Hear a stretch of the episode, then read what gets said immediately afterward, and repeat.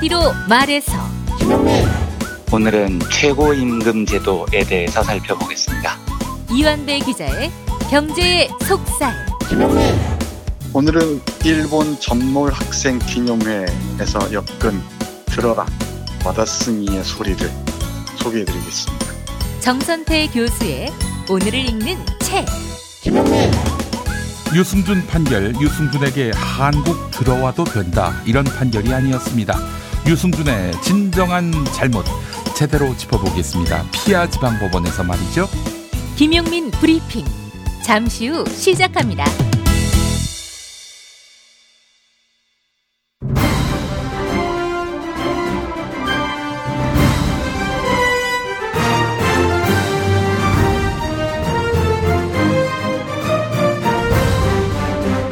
김용민 브리핑.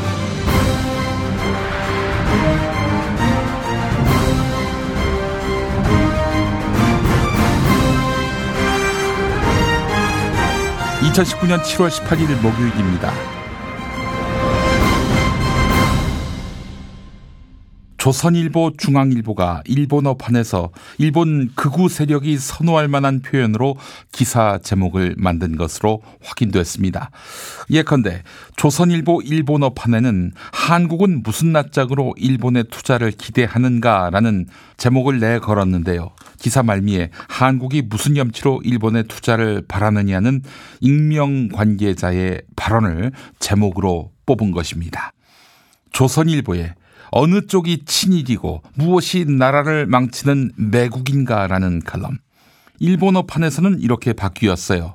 반일로 한국을 망쳐서 일본을 돕는 매국 문재인 정권. 네, 이렇게 자극적으로 말입니다. 또 우리는 얼마나 옹졸한가라는 칼럼 제목도 한국인은 얼마나 편협한가로 바뀌었습니다. 조선일보뿐만 아니라 중앙일보도 더하면 더했지 모자람이 없습니다. 당연히 의도적이었고 그들의 과거사를 돌이켜보면 친일의 디엔에이가 확연합니다. 예컨대 조선일보는 천황폐하 만세를 외쳤던 본질이 친일신문이고, 해방 후에 생긴 중앙일보의 사주 홍진기는 일제강점기의 판사였습니다. 이런 가운데 조선일보 일본어판의 일부 기사는 어제 낮부터 인터넷에서 검색되지 않고 있습니다. 그들은 대충 덮고 넘어가려고 하는 것 같은데 우리는 그렇게 해선 안 되겠지요. 그들에게 말해야 합니다. 피해가 나라고, 자폭하라고. 일본의 이익을 대변하는 자들은 친일을 넘어서 일본입니다. 이들을 영구히 불매해서 대한민족의 자존심을 세워야 할 때입니다. 이명박의 사람들에게 새삼 눈길이 쏠리고 있습니다. 이명박 시대를 열게 한 일 등 공신들, 어떤 사람들인지. 소탈하고 진지한 분이구나. 사실 그전에는 이미지가 사실 그렇게 썩 좋지는 않았어요. 뭐 재벌 회장 이런 이미지니까. 근데 굉장히 격이도 없고 소탈하고 진지한 분이구나, 그렇게 생각했죠. 이 당선자의 서울시장 재임 시절부터 복심으로 불리는 정두언 전략기획팀장이 핵심 멤버입니다. 이천칠 년 십이월 이명박 후보의 대선 당선 직후 와이티엔 보도. 기대 이상의 지지를 보내주셔서 정말 무거운 책임감을 느낍니다. 앞으로 참 잘해야 될 텐데 걱정이 앞섭니다. 이듬해 사월 정두원 국회의원 후보의 총선 당선. 그러나 곧바로 논란의 불구덩이에 들어가는데, 대통령의 친형 이상득 의원과 청와대의 박영준 기획조정비서관 등 사인방이 권력을 사유화한다고 비판해서 큰 파문을 일으킨 정두언 의원이 오늘 공개 발언을 통해 논란을 정면 돌파했습니다. 저를 자꾸 불을 지른 사람처럼 취급하지 마시고. 저를 자꾸 불을 지른 사람처럼 취급하지 마시고. 이명박 대통령 진노하고. 이상득 의원 퇴진론을 제기한 정두언 의원에게 이명박 대통령이 강한 유감과 경고의 뜻을 밝혔습니다. 홍준표 당시 한나라당 원내대표 직접 경고. 만약 이런 행위가 계속되면 좌시하지 않도록 엄격하게 처리하도록 하겠습니다. 이명박 정권 말.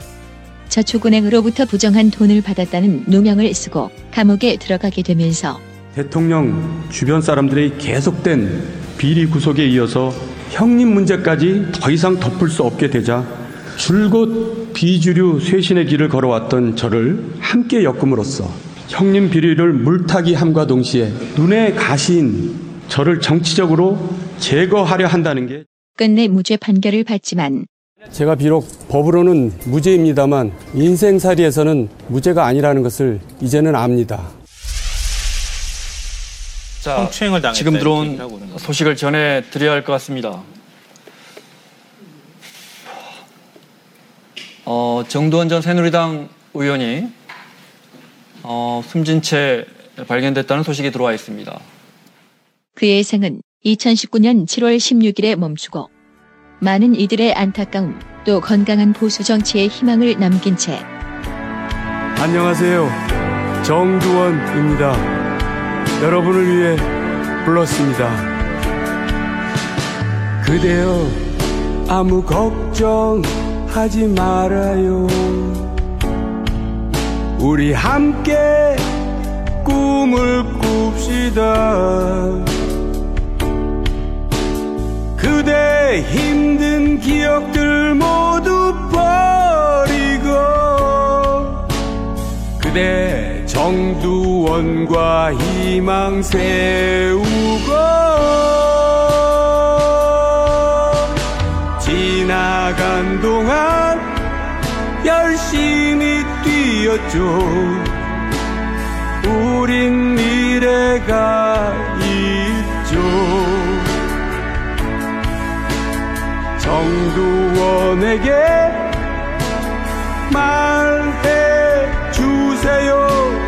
정두원 꿈을 믿는단 말이에요. 지나간 동안 열심히 뛰었죠. 우린 미래가 있죠. 정두원에게 말해 주세요. 정두원 꿈을. 이명박 정부 탄생에 참여를 해서 창업 공신 소리도 들었습니다. 하지만 여러분, 저는 결코 쉬운 길을 가지 않았습니다. 요즘 물 문제가 언론에 참 많이 나옵니다. 먹는 물은 여러 대안이 있지만 씻는 물은 어떤가요? 여러분, 제가 이런 고민을 해결할 제안 하나 드리겠습니다. 시걸포 샤워 정수기. 우리 애들의 민감한 피부, 여성분들의 피부 트러블, 그리고 남성분들의 두피 건강을 위해서 맑고 깨끗한 물 공급은 필수입니다. 전 세계 육십칠 개 나라와 전 세계 항공기의 칠십 퍼센트에서 사용하는 시걸포 정수기. 그 시걸포에서 제공하는 시걸포 샤워 정수기. 지금 검색창에서 시걸포 샤워 정수기의 특별함을 만나보세요. 문의 전화는 공팔공 공공칠 공구팔공, 공팔공 공공칠 공구팔공.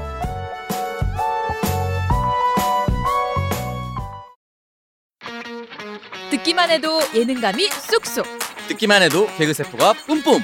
경기도의 주디 팟캐스트의 저모 사인방이 펼치는 황당무게 정책 속의 코미디 쇼 경경왕 쇼. 경기도 정책을 씹고 뜯고 맛보고 즐기고 식상한 팟캐스트는 가라. 기숙이 없는 재미에 개그 용량 한도 초과될 준비 되셨나요? 누구보다 빠르게 남들보다 재밌게 정치, 경제, 법률 사실까지 당신의 고막 친구들이 시원하게 드리겠습니다. 박변의 개그가 복지다. 청취자 댁에 호황쇼 놔드려야겠어요. 경기도 정책 소개한다고 경기도민만 듣기, 있기 없기, 없기. 대한민국 모두가 호황하는 그날까지 함께해 주실 거죠? 경기도가 너무 부러워요. 경기호황쇼. 골반 잡자, 바로 잡자, 바디로직. 아시죠? 이게 신기하게 입어보니 허리가 안 아파요. 근데 대표님, 상의는 없습니까? 안녕하세요. 바디로직 조종대입니다. 이번에 어깨를 펴서 거북목을 교정하는 탱크탑을 출시했습니다. 거북목은 말린 어깨와 함께 발생하는데 말린 어깨를 펴주면 거북목이 개선됩니다.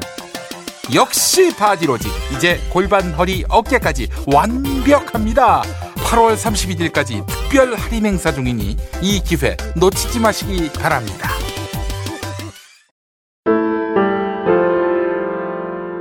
사단법인 평화나무 김용민 이사장입니다. 기독교의 가짜뉴스는 심각한 사회적 문제입니다. 비단 카카오톡에서만 활개치지 않습니다.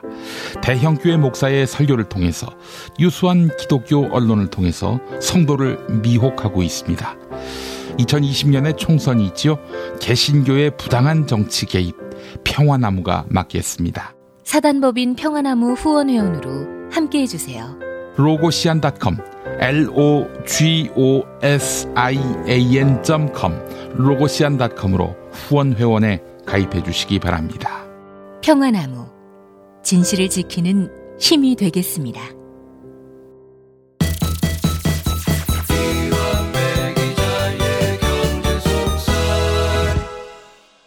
민중의 소리 이완배 기자 함께하겠습니다. 이완배 기자님. 네, 안녕하십니까. 네, 자 오늘 어떤 이야기 해볼까요? 예, 오늘은 어제 최저임금에 대해서 이야기한 김에 연장선상에서 최고임금제라는 제도를 살펴보겠습니다. 아, 이른바 네. 살찐 고양이법. 네, 고양이에 대한 심각한 모욕의 민증이죠. 여담으로 우리 저 이완배 기자님, 네. 고양이는 어떻게 잘 지내세요? 네, 잘 지내고 있습니다. 살도 안 쪘고요. 음. 예, 엄청나게 까칠한 존재로 아. 네 가지 업계 지내고 있습니다. 아, 아니 갑자기 일을 보려고 하는데 노트북 위에 또아지를 들고 앉아가지고 어? 장난 아니죠. 아. 예, 왜 이렇게 자판을 좋아하는지 모르겠어요. 따뜻하니까. 네, 알겠습니다. 예, 최고임금제는 사실 정확히 존재하는 제도 이름은 아니고요. 음. 최저임금제와 연결해서 이름을 붙인 가상의 이름 같은 겁니다. 음. 그러니까 아까 말씀해 주셨듯이 정식 명칭을 찾자면 살찐 고양이법이 조금 더 청취자 여러분들께는 친숙할 겁니다. 음. 오월에 제가 아비게일 디즈니라는 미국의 억만장자 주장을 소개해드리면서 네. 정의로운 부자들에 관한 이야기를 드릴 때 이 법을 잠깐 언급한 적이 있었습니다. 예, 예. 살찐 고양이법은 경영자들의 과도한 연봉을 제한하자, 음. 최고액 상한선을 두자 뭐 이런 주장이죠. 그런 맥락도 있고 또 배, 배경에는 최저임금 오르는 게 그렇게 그렇습니다. 싫어? 그러면 그렇습니다. 뭐 어?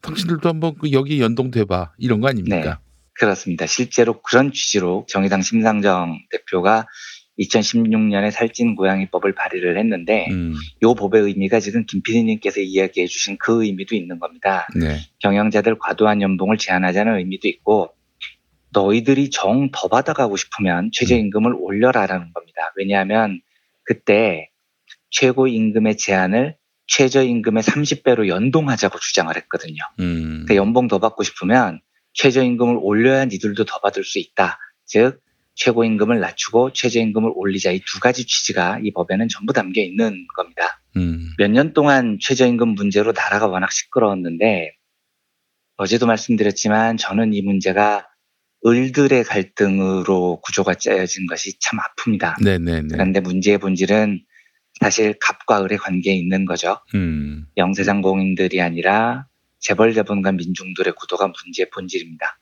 그래서 오늘은 이 문제를 좀 더 명확히 하는 제도로서 최고임금법, 임금의 상한선을 두자는 주장을 살펴보겠습니다. 네. 우선 이론부터 살펴보겠습니다. 그 시장주의자들의 주장은 연봉이 수십억이건 수백억이건 니들 할 바가 아니다라는 겁니다. 왜냐? 그건 시장에서 형성된 가격이니까요. 음. 수요와 공급에 의해서 결정된 가격이니까 건드리지 말아야 된다는 겁니다. 뭐 이 주장의 허구성에 대해서는 뒤에서 살펴볼 건데요. 일단 시장에서 임금이 결정됨으로 수백억 연봉은 정당하다는 주장이 얼마나 얼척없는 건지부터 살펴보겠습니다. 예, 예, 예. 제가 이제 이런 비슷한 이야기를 드리면 뭐 빨갱이다, 사회주의자다, 뭐 다 똑같이 받자는 거냐, 뭐 이런 말씀 하시는데 절대 그렇지 않아요. 저는 음. 모든 노동자들의 임금이 똑같아야 된다고 주장하지 않습니다. 음. 기업 최고 경영자나 사원 대리가 똑같은 임금을 받는 건 이상하죠. 격차가 네. 당연히 있는 겁니다. 그리고 그 격차는 어떤 방식으로건 완벽하게 없앨 수는 없어요. 음. 그리고 이건 저뿐만 아니라 많은 민중들이 가지고 있는 생각이기도 합니다. 문제는 그 격차가 어느 정도여야 용인이 되느냐라는 겁니다. 음. 행동경제학자인 댄 에리얼리 듀크 대학교 교수와 마이클 로턴 하버드 대학교 교수가 더 나은 미국을 만들기 위한 소득 오분위 연구라는 걸 한 적이 있습니다. 음. 이 두 사람이 사람들한테 최하위 그룹 이십 퍼센트와 최상위 그룹 이십 퍼센트의 재산이 국민 재산 중 몇 퍼센트여야 적당할까요? 라를 물은 겁니다. 음. 부자들과 가난한 사람들의 소득 격차가 어느 정도여야 바람직할까요?를 물어본 셈인데, 이때 미국 국민들이 아유 부자나 가난한 사람이나 똑같이 받아야죠, 이렇게 대답하지 않습니다. 현실적인 대답은 뭐냐면, 최상위 그룹 이십 퍼센트는 전체 재산의 삼십이 퍼센트 정도를 가지는 게 적당하고, 빈곤층 이십 퍼센트는 전체 재산의 한 십 퍼센트를 가지는 게 적당하다고 답을 합니다. 음. 이 말은 자본주의의 천국, 빈부격차가 너무나 자연스럽게 인정되는 아메리칸 드림의 나라 미국 국민들의 경우 상위 이십 퍼센트 부자와 하위 이십 퍼센트 빈곤층의 차이가 약 세 배 정도면 적절하다고 보는 겁니다. 근데 현실은 어떠냐면 음. 미국 상위 이십 퍼센트 재산이 빈곤층 이십 퍼센트 재산보다 세 배가 아니고요, 팔백사십오 배가 많습니다. 그러니까 저는 재산이나 임금의 불평등이 어느 정도 존재한다는 것을 충분히 인정하는데, 그 격차가 상식선에 있느냐 아니냐를 봐야 된다는 겁니다. 다음으로 시장에서 결정됐으니까 수요와 공급에 의해서 정해진 것이니까 건드려서는 안 된다. 이게 진짜 웃기는 이야기거든요. 예를 들어서 프로야구 시장에서 프리에이전트 자유계약 선수가 나오면 진짜로 수요와 공급에 의해서 몸값이 결정됩니다. 그래서 올해 엔씨 다이노스로 이적한 양의지 선수 같은 경우는 사 년 몸값 총액이 백이십오억 원이라는 거액으로 책정이 됐습니다. 음. 요거는 양의지 선수의 실력, 그리고 영입을 한 엔씨 다이노스가 양의지를 뽑았을 때 얻을 수 있는 이익, 이 모든 것이 반영이 돼서 제한액이 결정이 된 겁니다. 그리고 시장에서는 양의지를 노린 롯데, 두산 등등 여러 팀들이 각자 액수를 제한을 하고 경합한 끝에 이 거액이 확정이 되죠. 음. 그러니까 이런 시장에서는 양의지의 실력과 팀의 기여도 외에 다른 어떤 인간적인 부차적 요소가 들어가지 않습니다. 네. 그런데 씨이오들 연봉이 그럴 것 같습니까? 웃기는 이야기입니다. 예, 여러분, 우리나라 씨이오들 그 이 실력으로 결정되는 게 아닙니다. 인맥, 학벌, 지연, 심지어 정치적 성향까지 개입을 합니다. 오. 기업의 실적과 상관없는 별의별 요소들이 훨씬 더 큰 영향을 미쳐요. 정치적 성향이라고 하면 도대체 무슨 얘기입니까? 어떤 거냐면 네. 예를 들어서 공기업에 임원 자리가 하나 났어요. 예. 지원자들이 수십 명이 됩니다. 예. 그런데 공기업에서 그 임원을 뽑을 때 어떤 걸 제일 먼저 보겠습니까? 현 정부와 관련성이 있느냐 없느냐, 현 정부와 친하냐 안 하냐, 이런 것이 적극적으로 반영이 되는 겁니다. 음. 그러니까 임원 공채 시장 하나 열리면 난리도 그런 난리가 없습니다. 아는 사람, 지인 총동원하고요, 여기저기서 압력 들어가고요. 아오, 이게 공정한 시장 가격의 반영이다, 웃기는 소리인 거죠. 음. 더 나아가 보겠습니다. 네. 재벌 총수들 연봉 어떨 것 같습니까? 이게 수요와 공급에 의한 공정한 시장 경쟁이라고요? 그러니까 만무하죠. 웃기는 이야기입니다. 예. 네, 씨제이 이재현 회장 작년 연봉이 백육십억 원이었습니다. 음. 이게 씨제이 이사회가 모여서 자, 누가 우리 씨제이를 이끌면 가장 뛰어난 실적을 올릴 것인가? 지원자들 다 지원해보세요. 우리가 음. 평가해서 정하겠습니다. 네, 스물세 명의 지원자를 분석한 결과 이재현 회장이 가장 훌륭한 경영자로 선정됐습니다. 이재현 씨가 경영을 맡으면 우리 회사 실적이 매우 좋아질 것 같으니 연봉 백육십억 드리겠습니다. 음. 이랬겠습니까? 아니잖아요.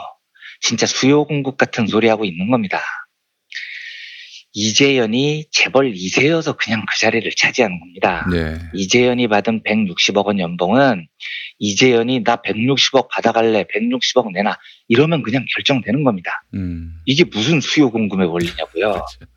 게다가 이재현 씨는 회사 돈 천육백억 원을 횡령한 범죄자입니다. 음. 이런 범죄자한테 연봉 백육십억 원을 주는 게 공정한 시장의 원리일 리가 없잖아요. 정몽구 현대차 회장이 작년에 구십오억 원을 받아갔거든요. 음. 근데 정몽구 회장 작년 한 해 동안 공식 경영 현장에 나타난 적이 없어요. 중병을 앓고 있다는 소문이 지금 파다하죠. 그러니까 진짜 시장이 작동한다면 이 사람을 해임하거나 휴직 처리를 해야죠. 음. 노동자들이라면 바로 잘렸습니다. 네. 그런데 주류 경제학자들이 그렇게 좋아하는 시장의 원리는 재벌 총수한테 적용이 안 돼요. 올해 초 세상을 떠난 대한항공 조양호 회장이요. 음. 대한항공 한 회사에서만 퇴직금을 사백억 원 받아갔습니다. 그걸로 이제 조원태 이런 애들이 상속세를 낸다는 거예요. 그런데 이 사백억 원이 전부가 아닙니다. 조양호 회장이 대한항공 한 곳에서만 회장이었던 게 아니고 한진칼, 한진, 한국공항, 진에어 오만 계열사에 다 회장으로 등재가 돼 있었습니다. 음. 여기서 받은 연봉이 백칠억 원이었어요. 네. 그리고 이 아홉 개 회사에서 퇴직금을 다 받으면 퇴직금만 천구백오십억 원입니다. 이게 공정한 시장 경쟁이에요. 조양호 회장이 왜 퇴직금을 이천억 원을 받아가겠습니까? 그냥 아버지를 잘 만난 겁니다. 그래서 음. 아홉 개 계열사 임원으로 등재된 거고요. 이런 사람의 연봉 백칠억 원이 정당하며 퇴직금 이천억 원이 과연 시장의 결정이겠습니까? 음. 웃기는 이야기 아닙니까? 그렇죠? 네. 자, 그러면 지금부터 이 엄청난 임금 격차를 청취자 여러분들께서 조금 실감나게 느끼실 수 있도록 예를 들어보겠습니다. 아, 드디어 이제 그 예시, 드디어 이완배의 황금 예화 펼쳐질 시점이 됐습니다. 예, 예, 예. 예, 사실 저의 예화는 아니지만 굉장히 뛰어난 예시이기는 합니다. 네. 이재현 회장 작년 연봉이 백육십억이라고 말씀드렸죠. 음. 작년 최저임금이 시간당 칠천오백삼십 원이었습니다. 연봉으로 천구백만 원 조금 안 돼요. 음. 이재현은 혼자지만 연봉 천구백만 원 최저임금 근처에서 살던 사람들은 적게는 백사십만 명에서 많게는 사백만 명 정도 됩니다. 음. 자, 근데 이제 이렇게 말씀드려도 이게 얼마나 큰 격차인지 잘 감이 안 오잖아요. 요 불평등을 아주 실감나게 묘사한 뛰어난 경제학적 아이디어가 있습니다. 네. 이른바 펜스 퍼레이드, 그러니까 펜의 행렬이라는 겁니다. 펜스 퍼레이드는 독일 경제학자인 얀 펜이라는 사람이 만들어낸 진짜 기발한 시각화 작업입니다. 음. 어떻게 하냐면 퍼레이드 보신 적 있으시잖아요. 네, 행진하는 겁니다. 네. 자, 지금 내 눈앞에 퍼레이드, 행진이 시작됐다고 시작을 합니다. 이 퍼레이드 맨 앞에는 제일 적은 임금을 받는 사람이 서서 걸어갑니다. 음. 그 뒤로 그 사람보다 조금 더 받는 사람, 그 뒤로 조금 더 받는 사람, 이런 식으로 뒤로 갈수록 임금을 많이 받는 사람이 서서 행진을 하는 겁니다. 음. 그러니까 이천십팔 년 기준으로는 이재현 시장이, 씨제이 회장이 제일 뒤에 서게 되겠죠. 네. 그런데 이 퍼레이드의 특징은 사람들의 연봉을 그 사람들의 키와 일 대 일로 등을 시킨 겁니다. 음. 그러니까 우리나라 노동자들의 지금 평균 연봉이 한 삼천오백만 원 정도 돼요. 이 정도 받는 사람은 키가 한 백칠십 정도로 봅니다. 평균 키로 보는 거죠. 그러면 맨 앞에 서서 행진을 하는 최저임금 노동자, 연봉 천구백만 원에 해당하는 사람의 키는 작년 기준으로요, 일 미터가 조금 안 됩니다. 자, 이제 상상을 해보겠습니다. 예. 온 국민들이 퍼레이드에 참여를 해서 일렬로 서서 걷습니다. 맨 앞에는 일 미터가 채 안 되는 키의 사람들이 옹기종기 걷습니다. 근데 이 일 미터 행렬이 무지하게 길어요. 열 명도 아니고 백 명도 아닙니다. 천 명을 넘어도 이 일 미터가 안 되는 단신들의 행렬은 음. 끝나지 않아요. 네. 만 명, 이만 명, 십만 명, 백만 명을 넘어도 안 끝납니다. 음. 얼추 백오십만 명을 넘어가니까 겨우 이제 일 미터에 간당당한 키의 사람들이 행진에 등장을 합니다. 이 일 미터짜리 사람들이 이백만 명, 삼백만 명, 사백만 명을 넘어도 여전히 행진을 하고 있습니다. 그러다가 시간이 한참 지나면 행렬은 백칠십 센티미터 정도 되는 평균 사람들이 나타납니다. 음. 그리고 그 뒤로 이제 백팔십, 백구십 이런 장신들이 등장을 하죠. 어느 시점이 되면 키가 이 미터가 넘는 사람이 등장을 하고 이 미터 오십이 됩니다. 음. 근데 이때까지만 해도 야, 저 사람 키 되게 크다라고 생각은 해도 어쨌든 저 사람은 사람인 거죠. 우리와 똑같은. 하지만 퍼레이드가 끝나갈 무렵에 갑자기 십 미터짜리 거인이 등장을 합니다. 음. 예, 여기서부터는 이상하잖아요. 인간이 아닌 거죠. 그런데 아직 끝나지 않았습니다. 이십 미터짜리, 삼십 미터짜리 거인이 속속 등장을 하더니 뒤쯤 가보니까 마침내 백 미터짜리 거인이 등장합니다. 오. 여러분 이거 한번 상상을 해보십시오. 우리 앞에 백 미터짜리 거인이 서 있는 겁니다. 잘 안 와닿으십니까? 그럼 조금 더 나아가 보겠습니다. 백 미터짜리 거인 이후에 이백 미터짜리 거인도 등장을 합니다. 그리고 마침내 이백오십 미터짜리 거인이 등장합니다. 이 거인 키가 어느 정도인지 짐작이 가십니까? 육십삼 빌딩 높이입니다. 그러니까 지금 맨 앞에, 행진 맨 앞에는 일 미터가 채 안 되는 사람들이 사백만 명이 걸어갔는데 음. 어느 시점인가 육십삼 빌딩 높이의 거인이 떡 하고 지나가는 겁니다. 예. 시장 경제학자들은 그 육십삼 빌딩 크기의 거인이 우리하고 똑같은 사람이랍니다. 그런데 이제 저는 그 일 미터짜리에 속해 있는 사람이거든요. 예, 예. 제 눈에는 육십삼 빌딩 크기 거인이 성큼성큼 걸어가면 절대 사람으로 안 보일 것 같습니다. 여러분, 저처럼 일 미터짜리 사람과 육십삼 빌딩 크기의 거인이 음. 동시에 걸어가는 이 펜스 퍼레이드가 정상으로 보이십니까? 그런데 아직도 이 퍼레이드는 끝나지 않았습니다. 이백오십 미터 육십삼 빌딩 거인이 지나갔더니 삼백 미터짜리가 나옵니다. 사백 미터짜리 거인도 있어요. 그러더니 마침내 오백 미터짜리 거인이 등장을 합니다. 오백 미터면요. 잠실에 있는 롯데타워 백이십삼 층짜리 건물 높이에요. 음. 그러니까 잠실 롯데타워 거인이 내 뒤에서 걷고 있다고 생각을 해보십시오. 근데 그 거인이 진짜로 이 퍼레이드에 있습니다. 누구냐? 일 년에 구십오억 원을 받아간 정몽구 회장입니다. 그러니까 최저임금 받는 노동자의 키가 일 미터라면 예. 구십오억 받는 정몽구 회장은 비율로 따지면 오백 미터짜리 롯데타워 거인이 됩니다. 근데 이게 아직도 안 끝났어요. 정몽구 뒤에 더 큰 거인이 서 있습니다. 일 년 연봉 백육십억짜리 씨제이 이재현 회장입니다. 이재현 씨가 이 펜스 퍼레이드에 들어왔다면 키가 얼마냐면 팔백오십 미터입니다. 음. 팔백오십 미터면요. 세계에서 제일 높은 빌딩, 두바이에 있는 부르즈 할리파, 그 외 미션 임파서블에서 톰 크루즈가 맨몸으로 오르던 그 빌딩입니다. 음. 무려 백육십삼 층짜리입니다. 그런데 팔백오십 미터면 이 부르즈 할리파보다도 키가 큰 겁니다. 부르즈 할리파가 팔백삼십 미터밖에 안 되거든요. 이 행렬을 한번 상상해 보십시오. 시각적으로 정말 말도 안 되는 세상인 겁니다. 음. 그런데 지금 우리는 그런 세상에서 태연히 살고 있어요. 사백만 명이 최저임금을 받으면서 일 미터짜리 사람으로 사는데 음. 천육백억 횡령한 횡령범 출신이 부르즈 할리파 빌딩 높이의 거인으로 성큼성큼 걸어갑니다. 그래서 이 퍼레이드를 만든 얀펜이라는 경제학자는 이런 설명을 덧붙입니다. 일 미터짜리 사람끼리 행렬을 할 때는 당연히 서로 대화가 돼요. 눈높이가 맞잖아요. 심지어 이 미터 정도 돼도 일 미터짜리 사람들과 대화가 가능합니다. 음. 이 미터 장신이 앉으면 되죠. 그러니까 삼 미터, 사 미터까지도 어떻게든 고개 숙이고 이러면 일 미터 사람들과 말이 통합니다. 그런데 오백 미터, 팔백 미터, 육십삼 빌딩, 롯데타워, 부르즈 할리파 높이의 거인들은 어떻게 일 미터짜리 사람들과 대화를 하겠습니까? 불가능한 겁니다. 대화는커녕 보지도 못해요. 음. 너무 차이가 많이 나잖아요. 그래서 이 거인들은 일 미터 사람들의 삶이 한중에도 없는 겁니다. 보이지도 않는 거예요. 그래서 우리가 착각하면 안 되는 게 재벌들이 우리 민중들을 사람으로 취급할 거라고 생각하지 마십시오. 음.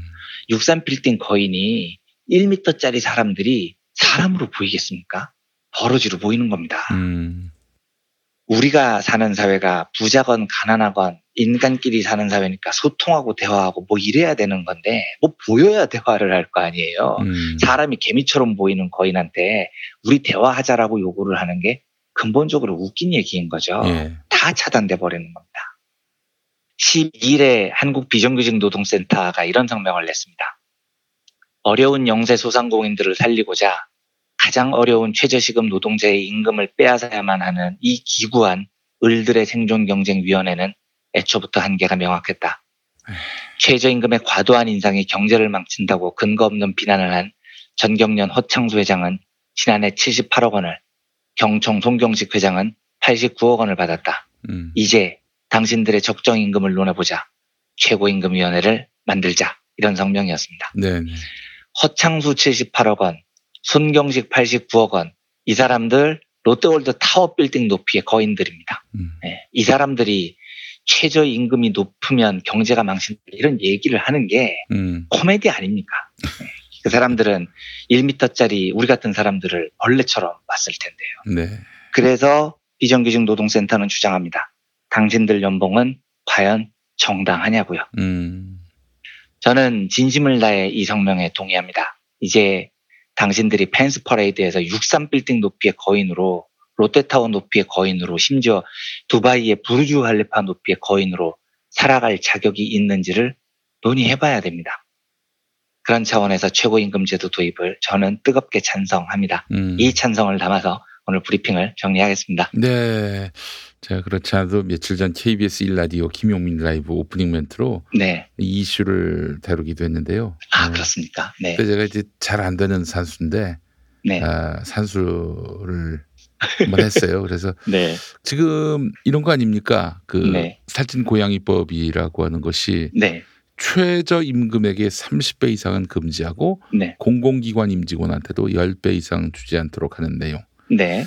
계산해 보니까 말이죠. 내년도 최저임금액 연봉을 삼십 배 환산해 보니까 네. 육억 오천만 원. 육억 정도 나오죠. 네. 네, 네. 네. 우리 손경식 형은 팔십구억, 허창수 형은 칠십팔억. 네. 아, 이분들한테 육억 오천만 원 받으시라고 하면은 좋아할까요? 그러니까요. 그렇게 해야 이 사람들이 이제 일 미터짜리 사람들이 벌레가 아니고 사람으로 보이기 시작하는 겁니다. 음. 네. 그걸 높여줘야 자기도 높아간다는 연동의 생각이 필요한 거죠. 그렇지 않으면 네. 쳐다보지도 않습니다. 우리 그렇죠. 같은 사람들은요. 네. 아니 어떻게 저, 어, 저 가난한 것들하고 나를 어? 연동할 수 있단 말인가. 예. 그 신경을 끄든가 그러면 최저임금 올라가는 거예요. 어? 그러니까요. 네. 알겠습니다. 자, 이완배 기자님 오늘 말씀 잘 들었습니다. 네, 감사합니다. 처음 기억의 책을 하자고 말씀드렸더니 내가 무슨 자서전이냐면서 손을 내저으시더라고요. 자식들에게 좋다고 간신히 설득해서 책을 만들었는데 막상 나오니 그렇게 좋아질 수가 없어요. 여기저기 다닐 때마다 가지고 다니시고 좋더라고요. 아이들도 좋아하고 다들 좋아해요. 이렇게 남겨놓지 않으면 누가 기억하겠어요. 우리 애들이 아직 어린데 나중에 보여줘도 되고.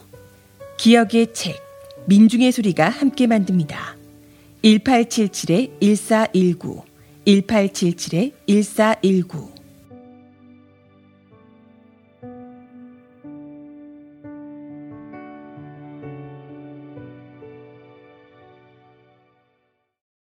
지난 십 년간 매달 이십만 원씩 꼬박꼬박 보험 넣은 김호구 씨. 마흔줄에 처음 병원 신세를 졌는데 과연 그 보장 금액은? 꼴랑 백만 원이요. 왜 이렇게 실망스러운 겁니까? 제가 뭘 잘못한 겁니까? 보험, 손해보지 마세요. 최고의 전문가들이 본인에게 가장 적합한 보험으로 맞춤형 리모델링 해드립니다. 지금 바로 마이보험 체크하세요. 검색창에 마이보험 체크. 당신이 살고 싶은 도시, 당신이 꿈꾸는 도시는 어떤 모습입니까? 즐거움과 여유가 넘치는 곳,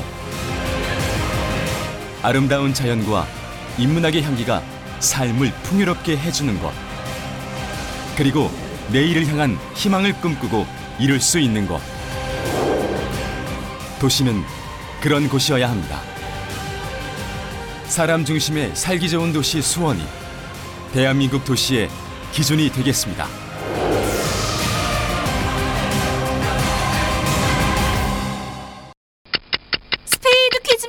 돌잔치, 채순잔치, 가게홍보, 체육대회, 창사기념일. 정답! 기념품! 아, 문제를 끝까지 들으셔야죠.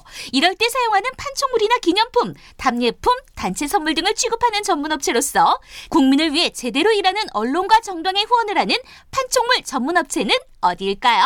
정답! 네 피 알. 네? 어디라고요? 네 피 알!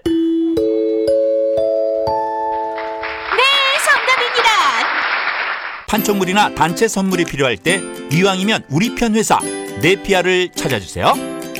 인터넷 검색창에 네피아를 치시거나 공삼이 오일구 사팔공공으로 전화주시면 친절하게 상담해드립니다. 그런데 상품은 뭔가요? 네피아를 가서 고르세요. 삼만 가지가 넘는 물품이 있어요.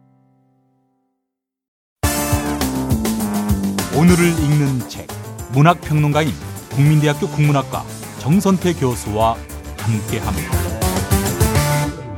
국민대학교 한국어문학부 국어국문 전공 정선태 교수님 함께하겠습니다. 교수님. 네. 안녕하세요. 네. 자, 교수님. 오늘 어떤 책 소개해 주시겠습니까? 네. 지금 일본 우익들의 발호가 심상치가 않죠? 예. 뭐 이런저런 생각을 하게 되는데, 음. 이럴 때일수록 역사로 한 걸음 더 들어가 볼 필요가 있지 않을까 싶어요. 네. 또 뭐 요즘 일어나고 있는 일들이 세월이 흘러서 돌아보면은, 아, 역사 공부를 하는 아주 귀한 시간이었구나 라고 아. 생각할지도 모르겠어요. 예예예 예, 예. 진짜 예를 들면 아, 촛불혁명 당시를 기억해 보십시오. 그게 어마어마한 정치 교육의 장이지 않았습니까? 예. 그리고 시민의식을 고양하는 계기가 되기도 했고요. 그것처럼 음, 이 한일간에 벌어지고 있는 일련의 상황들이 조금 더 시간이 흐르고 보면 아 그때야 제대로 이제 동아시아 역사 그리고 한국의 역사, 근대사, 그리고 일본이 저지른 죄악들, 그리고 우리 내부에서 일본 우익 세력에게 동조했던 자들의 행태들 하나하나 돌이켜보게 되는 계기가 되었다라고 아마 떠올릴 것 같아요. 네. 그런 점에서 역설적이고 또 아이러니하기도 하지만은 소중한 기회가 되기도 하겠다라는 음. 생각을 합니다. 네. 요즘 그 일본 우익들의 그 포지션, 그 상황을 보면은 대체 이렇습니다. 어, 첫 번째가 전쟁 전, 그러니까 이 차 세계대전 전의 상황을 그리워하는 세력들이 있습니다. 음. 그러니까 주와 육군이라고 얘기하는 구 군인들을 비롯한 과거를 그리워하는 세력들이 있죠. 여기에 동조하는 정치와 언론 세력들이 있고요.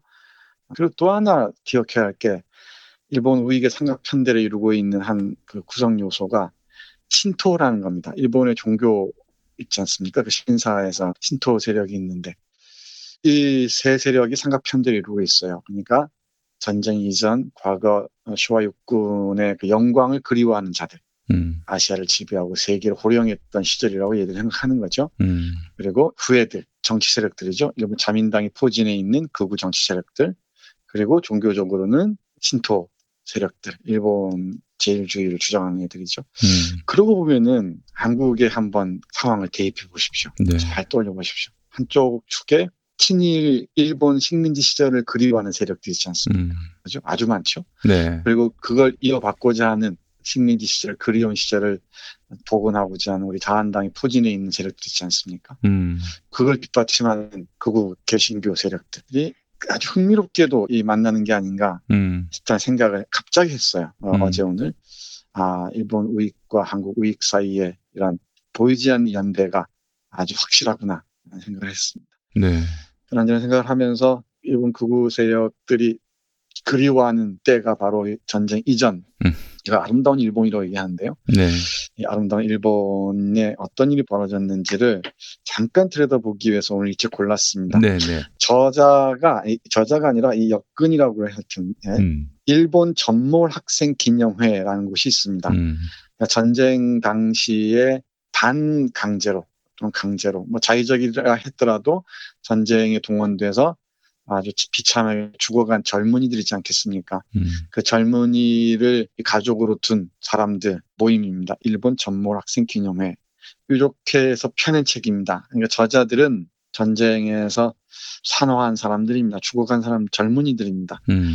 예를 들어서 이런 걸 떠올리면 좋을 것 같아요. 우리 가미가제 특공대 혹시 아시죠? 네. 비행기에 몸을 싣고, 또 어뢰에 몸을 싣고, 미국의 군함이나 이런 데 부딪혔던 사람들 있지 않습니까? 그렇습니다. 예. 가미가제 특공대 딱 떠올리면은 일본 군국주의의 그 파괴성을 딱 연상하게 되죠. 음. 근데 그렇다면은 가미가제 특공대로 나서서 돌아올 수 없는 비행기나 어뢰에 몸을 실었던 젊은이들의 심정은 어땠을까? 음. 한번 상상해 보십시오. 천황폐하를 위해서, 일본 제국주의를 위해서 자랑스럽게 비행기에 몸을 싣고 달려갔을지. 네. 아니면은 그 직전에 개인적인 인간적 고통 속에서 천황을 저주하면서 음. 일본이라는 국가를 원망하면서 죽어갔을지 아마 이런 상상을 할 수 있을 겁니다. 이 책에 실려있는 글들은 대부분 전쟁에 대해서 회의적이었습니다. 음. 그리고 일본 사회에 대해 대단히 비판적입니다. 이 전쟁으로 내닫는 일본에 대해서 있는 비판적인 의견을 개진했어요. 대부분 여기 실려있는 글들이 편지거나 일기가 내렸습니다. 그러니까 네. 죽고 난 다음 유품으로 남은 것들이죠. 그 유품으로 남은 그들을 통해서 전쟁이 이 젊은이들의 영혼에 얼마나 깊은 상처를 남겼는가를 보여줍니다. 음. 그러니까 이 글이 공개되고 나서 그러니까 책 날개에 적혀있는 내용을 그대로 읽자면은 전시 극심한 언론 통제로 일본 국민들에게 알려지지 않은 전쟁과 군대의 실상, 어리석고 무의미한 전쟁에 동원된 젊, 젊은이들의 고뇌와 슬픔을 생생하게 보여줘 일본사에 큰 감동과 충격을 안겨줬다 라고 적혀있는데 실제로 그랬습니다. 음. 전쟁 당시에는 언론 통제가 아주 엄격하게 진행되지 않습니까? 그러다 보니까 맨 이 전쟁을 찬양하고 전쟁을 죽은 젊은이들, 젊은이들 영화하고 신격화하는 일들만 벌어지죠. 음. 근데 그 전쟁에서 있었던 참담한 상황들, 전쟁 직접 참여했던 젊은이들의 슬픔과 고통들은 전혀 전달되지가 않습니다. 근데 이 젊은이들의 글이 이 책으로 묶여 나와서 일본의 어마어마한 반향을 불러일으켰습니다. 음. 예, 오랫동안 저도 관심을 기울이고 있었는데 독일의 경우에도 같은 그 비슷한 성격의 책이 있습니다. 독일 음. 전문 학생들의 편지라는 책으로 나와 있는 게 있는데요. 그러니까 이 책이 공개되면서 이제 반전 평화 운동이 본격화하기 시작합니다. 그래서 이 책을 네. 일본 어, 전후 일본 반전 평화 운동의 출발점이라고 얘기를 해요. 음. 그러니까 왜 일본이 전쟁을 했는가, 전쟁을 하지 말아야 하는 이유가 무엇인가, 음. 반전 평화 운동의 깃발을 드는데 결정적인 그 모멘텀이 됐던 게 바로 이 책입니다. 음, 여러분들에게 일독을 권합니다. 음. 어, 일본의 전쟁뿐만이 아니고 우리도 마찬가지죠. 전쟁에 반대해야 하는 이유가 무엇인지, 왜 평화가 우리에게 소중한 자산인지 이를 기억하기 위해서라도 이 책은 꼭 읽을 필요가 있고요. 음. 그리고 동아시아 역사, 일본의 그 잔인무도한 식민의 역사, 제국주의 역사를 환기하기 위해서라도 이 책은 우리가 다시 한번 꼭 봐야 할 필요가 있습니다. 음. 예를 들어서 몇 구절만 보겠습니다. 정말 그 하나 하나 하나 읽다 보면은 뭐 편지 형식도 있고 일기 형식도 있고 또 시의 형식도 있고 또 유서의 형식도 있습니다. 음. 읽다 보면은 그 사십 년대 초중반이죠. 중일전쟁부터 시작해서 천구백사십오 년 팔월 십오일 이전 직전까지 예, 젊은 이들이 얼마나 깊은 고뇌를 했는지 알 수가 있습니다. 대부분이 그 학병으로 끌려간 사람들입니다. 그러니까 제국대학에서 공부를 한 친구들이죠. 그러니까 이 친구들이 무슨 책을 읽었는지, 무슨 고민을 하는지를 잘 볼 수가 있습니다. 예를 들면 나카무라 도쿠로라는 그 젊은이가 있습니다. 천구백사십사 년 유월 필리핀 방미원으로 갔다 행방불명됐습니다. 당시 나이 스물다섯 살이었습니다. 음. 동경대학에서 지리학을 공부한 친구입니다. 나카무라 도쿠로가 천구백사십사 년 오월 십오일자, 사십삼 년 오월 십오일자 일기에 이렇게 씁니다. 한번 읽어볼까요? 요즘 그 일본인들의 행태를 잘 보여주는 하나의 예언적인 목소리와도 같습니다. 음. 이렇게 일기에 쓰고 있습니다. 우리는 자칫하면 우물 안 개구리가 되기 쉽습니다. 안이한 자기 예찬이나 자기 만족에 빠지고 더구나 스스로 그것을 알지 못한 채 득이양양하고 있는 경우가 없지 않다. 일본의 좋은 면과 장점을 예찬하고 많은 미담에 눈물을 쏟으며 감격하는 것도 물론 당연한 일이지만 단지 그것만으로 끝나서는 안 된다. 우리는 폭넓게 바라봐야 한다. 우리가 정말로 자랑할 수 있는 것은 무엇인가? 음. 자랑해야 할 것은 무엇인가? 또 애초에 자랑한다는 것은 무엇을 한다는 것인가? 우리는 자주 자신을 뒤돌아봐야 한다. 싸구려 감상이나 양철세공과 같은 독선을 배격해야 한다. 나는 너무 지루할 정도로 장황한 자기 예찬을 들으면 한없는 구토를 느낀다. 일본인은 더 겸손해져야 한다. 묵묵히 영원히 전 인류의 마음 밑바닥을 맥맥히 흐르는 위대한 공헌을 해야만 비로소 일본 민족의 위대함이 전 인류사를 찬란하게 장식할 수 있다. 실력이 없는 공허한 허세 부리기는 모두 배격해야 한다. 그리고 그 실력은 보통의 노력으로 얻을 수 있는 게 아니다. 불패국이라며 그것을 자랑으로 여기기만 하면 되는 것인가? 물론 자랑이 나쁜 것은 아닐지도 모르겠다. 그러나 문, 문제는 아무리 패배하고 참담한 비운에 빠져도 늘 왕성한 민족 정신의 앙양을 보면서 결코 한심한 말로를 걷지 않고 밑바닥에서 점차 솟구쳐 오르는 실력을 보여줄 수 있는가? 그렇지 못한가에 있다. 음. 그런 것을 생각하면 또다시 역사를 읽고 싶어진다. 넓고 깊게 우리는 역사를 탐구해야 한다. 그렇게 하면 절대 타자에 대한 사랑 없는 자기 예찬이나 자기 만족의 미몽에 빠지지 않을 것이다. 그 미몽만큼 나라를 위태롭게 만드는 건 없다. 자만에 찬 나라가 흑륭한 경우는 없다. 우리는 아무리 애를 써도 역사의 규정성에서 벗어날 수 없다. 음. 네, 스물다섯 살, 스물네 살의 젊은이가 쓴 그 일본 역사를 향한 그 질타가 아닌가 싶습니다. 넓고 깊게 역사를 탐구하지 않으면 우물안의 개구리가 될 수 없고요. 미몽에 빠져서 자기 기만, 자기 자랑에 빠져 있다가는 나라 전체를 위태롭게 할 수 있다고 나카무라 도쿠로라는 친구는 얘기를 합니다. 네. 뭐 그게 바로 일본을 패전으로 몰고 갔고요. 우리가 잘 알다시피. 그리고 패전 이후에 일본이 그걸 다시 복원하려고 하는데, 그거야말로 제가 나카무라 도쿠로라는 젊은이의 입을 빌어서 얘기한다면은 일본을 다시 파멸의 구렁텅이로 몰아넣을 것 같습니다. 음. 그건 뭐 역사의 규정성에서 얼마든지 우리가 이해할 수 있는 상황이 아닌가 싶기도 해요. 제가 보건대는 일본 아베 정권이 서서히 자기 파멸의 원망, 자기 파멸의 원망이 때 소망을 뜻합니다만 파멸 원망을 실천에 옮기고 있는 것 같습니다. 역사적 결절점 길목에 우리가 서 있지 않은가 싶은데요. 음. 그 시점을 파악하기 위해서라도 이런 책들, 특히 젊은이들이 전쟁터에서 아주 날카롭게 사유한 글들을 보면은 확실하게, 좀 더 확실하게 볼 수 있지 않을까 생각합니다.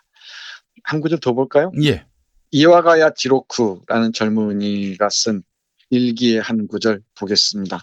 음. 아주 유명한 구절인데요. 이와가야 지로쿠라는 젊은이는 천구백사십사 년 십이월 이십삼 일 필리핀 루소스 앞바다에서 스물한 살의 나이로 사망했습니다. 어, 우리의 서정주 시인이라면 찬양했겠죠. 음. 이런, 이런 시인을 아주 뜨거운 목소리로 찬양했을 텐데, 그 이런 젊은이가 천구백사십사 년 삼월 어느 날에 쓴 일기에 이렇게 적혀 있습니다. 네. 나는 전쟁을 없애기 위해 전장으로 간다. 그 말을 이해해 주는 이는 없을지도 모르겠다. 다만 나는 사람의 생명을 빼앗으려는 맹목적인 투쟁심을 지금 갖고 있지 않다. 그래서 이 가련한 마치 소용돌이 속으로 빨려든 듯한 생각으로 나는 전장에 가는 것이다. 음. 전장에 가는 게 무슨 어마 대단한 공을 세우기 위해서, 천황폐하께 충성하기 위해서, 우리 대일본 제국의 영광을 떨치기 위해서라는 게 아니라는 거예요. 음. 그러니까 전쟁을 없애기 위해 전쟁을 간다는 것입니다. 전쟁이 얼마나 많은 사람들을 죽이고 야만적인가를 증명하기 위해서 전장터로 나간다는 것입니다. 이 말을 이해해 주는 사람이 많지 않았겠죠. 네. 그래서 사람의 생명을 빼앗는 맹수적인, 맹목적인 투쟁심 같은 건 갖고 있지 않다는 것입니다. 음. 끌려오듯이 강제로 전쟁터에 와서 본 참상이라는 게 정말 이루 말할 수 없을 정도란 말이죠. 예. 그러니까 이 젊은이가 다짐하기는 나는 전쟁을 끝내기 위해서 이 전쟁터에 온 것이라고 얘기를 합니다. 이렇게 전쟁터라는 극한적인 상황에서 이런 고민을 했던 것입니다. 하나만 더 보겠습니다. 예, 하세가와 신이라는 젊은이입니다. 사십오 년 사월 십이 일에 우리가 잘 아는 특별공격대원으로 오키나와에서 생명을 마감한 젊은이입니다. 네. 당시 나이가 스물세 살이었네요. 아, 이건 대단히 중요한 글로 보입니다만 여기 실려있는 문장 하나하나가 대단히 중요합니다. 중요한데 하세가와 신이라는 이 젊은이는 수많은 회의를 하면서 정말 절망과 회의 속에서 헤맵니다. 비참한 것은 우리다. 우리보다 바로 앞세대의 다스쿠 형 무렵의 사람들은 우리보다 낫다 하면서 우리가 얼마나 비인간적인 상황에 처해 있는지를 얘기합니다. 하면서 중국 전선에서 있었던 얘기를 들려주면서 얼마나 비인간적이고 야만적인 짓을 했는지 들려줍니다. 천구백사십사 년 일월 십팔 일자 일기 한 구절 보겠습니다. 보병 장교로 오랫동안 화중의 전선에서 전전해본 분의 이야기를 들었다. 네. 이 화중은 중국의 중부를 얘기합니다. 여성 병사나 포로를 죽이는 법, 그것은 끔찍하다거나 잔인하다거나 하는 그런 말로는 표현할 수 없을 정도의 것이다. 나는 항공대로 정과한 것에 일말의 안도를 느낀다. 결국은 마찬가지일지 모르지만 직접 손을 써서 그런 짓을 하지 않아도 된다는 것이다. 그러니까 중국에서 생활했던 한 군인이 젊은 장교에게 들려주는 얘기입니다. 그러니까 여성 병사나 포로를 죽이는 법, 손으로 직접 죽이는 법을 배웠다는 것이죠. 음. 직접 실천했다는 것이고, 그 얘기를 들으면서 인간의 야수성을 느낀다는 겁니다. 조금 더 보겠습니다. 인간의 야수성이랄까, 그런 것이 인간의 깊고 깊은 인간성 속에 뿌리를 내리고 있다는 것을 뼈저리게 느낀다. 인간은 인간이 이 세상을 창조한 일에 조금도 진보하지 않았다. 이번 전쟁에서는 이미 정이 운운할 수 있는 문제는 없고 그저 오직 민족 간 증오의 폭발만 있을 뿐이다. 서로 적대하는 민족들은 각기 그 멸망 때까지 전쟁을 멈추지 않을 것이다. 무섭구나, 천박하구나, 인류여, 원숭이의 친척이여. 네, 이렇게 했습니다. 네. 네, 일본을 전쟁하는 일본을 향해서 무섭구나, 천박하구나, 음. 인류여, 원숭이의 친척이여. 이렇게 얘기를 합니다. 이 적대감과 증오, 또 혐오를 무기로 해서 또다시 아시아를 지배하라는 욕망을 현실화하고자 하는 일본 극우 세력들의 준동을 보면서 음. 이 차 세계대전 때 목숨을 잃은 이 젊은이들은 무슨 얘기를 할까? 꼭 일본 극우 세력들에게 이 책에 실린 젊은이들의 글을 그대로 들려주고 싶습니다. 예. 이 들어라 왓다스미의 소리를 이랬는데 이 왓다스미라는 말은 뭐 바다의 신이라는 뜻이라고 합니다. 음. 정말 죽어간 이 병사들의 얘기를 똑똑히 듣지 않으면은 저자들은 또다시 어떤 그 전쟁, 어, 전쟁할 수 있는 국가를 만들어서 어떤 짓을 벌일지 모릅니다. 제가 이번 주에 계속 말씀드립니다만은 못된 버려장머리 이번에 고치지 않으면 아. 저것들 또 무슨 짓 할지 모릅니다. 그렇죠.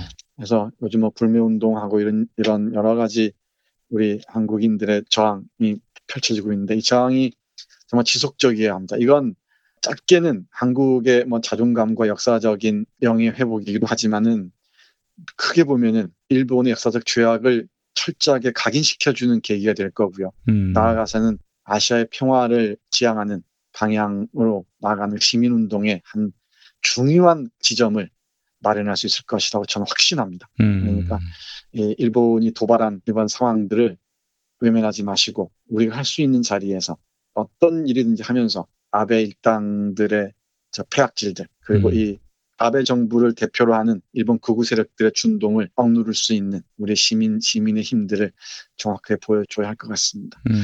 저부터도 일본 여행은 멈춰야 할 것 같습니다. 당분간. 아하. 언제까지 될지 모르겠지만. 우리가 있는 자리에서 하나하나 실천해 나간다면은 저들의 목소리가 어떤 식으로 바뀔 수밖에 없을 겁니다. 한번 봐야겠죠. 이게, 이게 세계 시민운동의 연장선상에서 이해할 수 있지 않을까 싶습니다. 음. 계속 말씀드리겠습니다만은 한국의 시민운동에 대해서 일본은 아주 깊은 열등감 같은 걸 갖고 있습니다. 열등감. 음, 네. 네. 일본은 시민운동의 역사가 근대에 이르러서는 없어요. 거의 없다고 해도 과언이 아닙니다. 노동자들의 파업이나 시위는 있었지만은 조직적인 이 시민들의 정치운동 그리고 민주주의를 향한 그 몸부림 같은 거의 볼 수가 없습니다. 음. 근데 일본의 양심적이고 상식적인 지식인들이나 시민들 수준에서 보면은 한국이야말로 부러워할 만한 나라죠. 예, 사 일구부터 시작해서 촛불까지 오는 그 시민운동의 흐름들을 알만한 사람 다 알거든요. 근데 일본에는 그런 역사가 없다는 것. 해방 이후에도 뭐 패전 이전에는 군부독재 국가였고요. 일본 음. 정확하게 청황을 천황을 허수아비로 내세운 군부독재 국가였고 패전 이후에는 칠 년 동안의 미군정을 거쳐서 그 이후에는 자민당 일단 독재였거든요.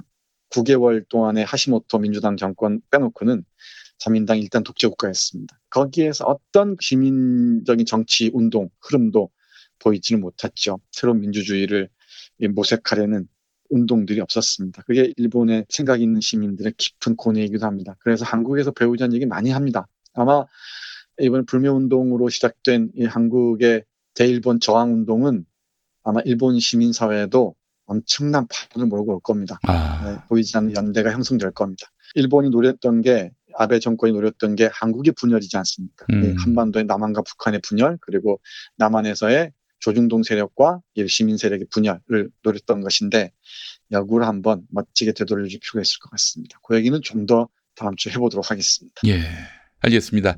아유, 오늘도 너무 귀한 작품 소개해 주셨어요. 네. 자, 교수님 내일 이 시간 다시 뵙도록 하겠습니다. 네, 고맙습니다. 안정적으로 정제된 유황과 제주도산 마유를 원료로 사용하는 디아페비노. 유황의 살균 효과로 습진이나 가려움증, 땀띠, 여드름 등 피부 트러블에 좋습니다. 유황 온천에 다녀온 듯 점차 피부가 보들보들해지는 효과 느껴보세요. 세안만이 아닌 샤워 때도 꼭 사용해 보시기 바랍니다. 몸이 건조해지시는 부모님께 선물하셔도 정말 좋습니다. 검색창에 디아페비노 검색해 주세요. 여러분께 휴먼 영상의학센터의 인터벤션 시술을 소개합니다. 인터벤션 시술이란 최소 절개와 국소 마취로 안전하고 신속하게 치료할 수 있는 시술법입니다. 주사바늘 정도만 절개해서 실처럼 가는 의료용 도관이 혈관을 타고 들어가 막힌 곳은 뚫어주고 뚫린 곳은 막아줍니다. 자궁근종, 하지정맥류, 전립선 비대증, 투석혈관 등 큰 수술이 부담스러웠던 분은 이제 휴먼영상의학센터를 만나시기 바랍니다. 시술 당일 퇴원할 수 있습니다. 단 환자에 따라 다릅니다. 검색창에 휴먼영상의학센터를 검색하시거나 문의전화 일오팔팔 칠일육일, 일오팔팔 칠일육일로 문의해 주시기 바랍니다. 탄핵 때문에 뭐 이야기를 전달을 하려고 해도 길을 막고 덧질 않아요. 해족 수준으로 쪼그라든 한국 보수. 회생의 길은 과연 있을까? 변화된 정치 환경, 갈 길 잃은 보수에게 새로운 희망을 제시한다. 애국 보수의 화려한 부활과 집권을 위한 본격 가이드, 김용민의 신간 보수를 지켜라.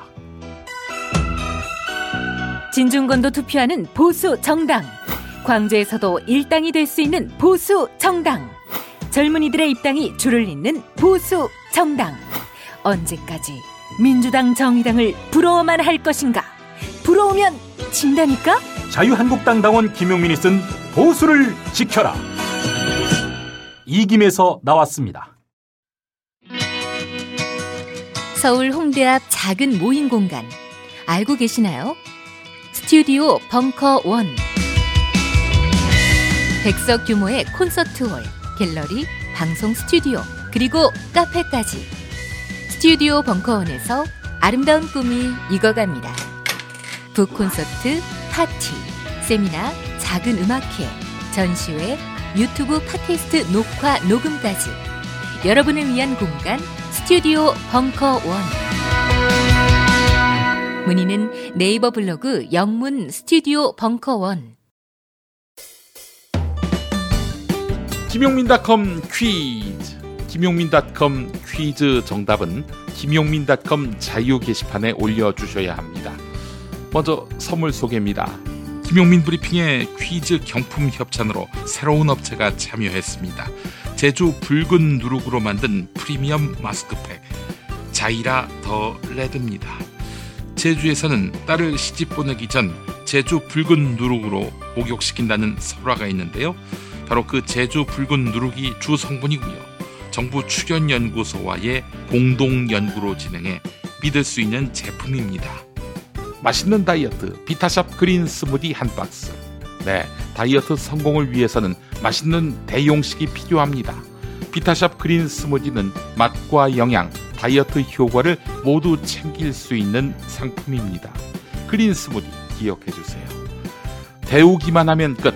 진저원 수제 편의식 삼 종 세트, 닭갈비, 간장 제육, 고추장 제육.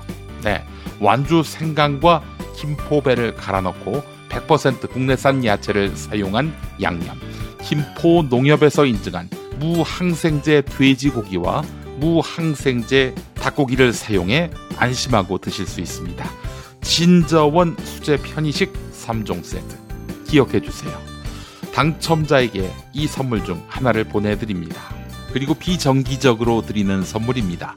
삼천 평 대지에 건물 두 동을 오직 하루 한 팀에게만 서비스하는 머문 빌리지가 청취자 여러분께 이용권을 드립니다. 바베큐장과 카페, 세미나실, 대형 정원을 모두 갖춘 진짜 독채 펜션 머문 빌리지. 포털에서 머문 빌리지 검색해 주시기 바랍니다.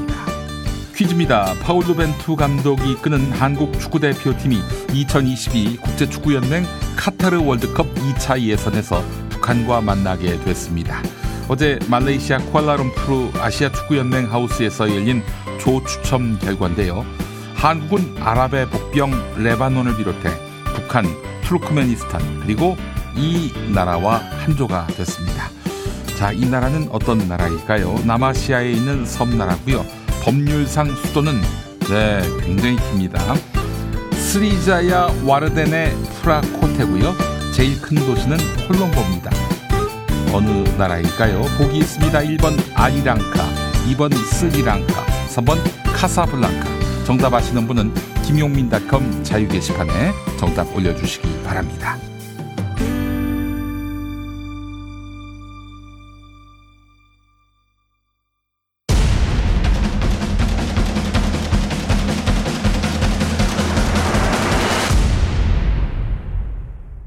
자, 피아 지방본에 오신 분들 환영합니다. 지금부터 시작하도록 하겠습니다.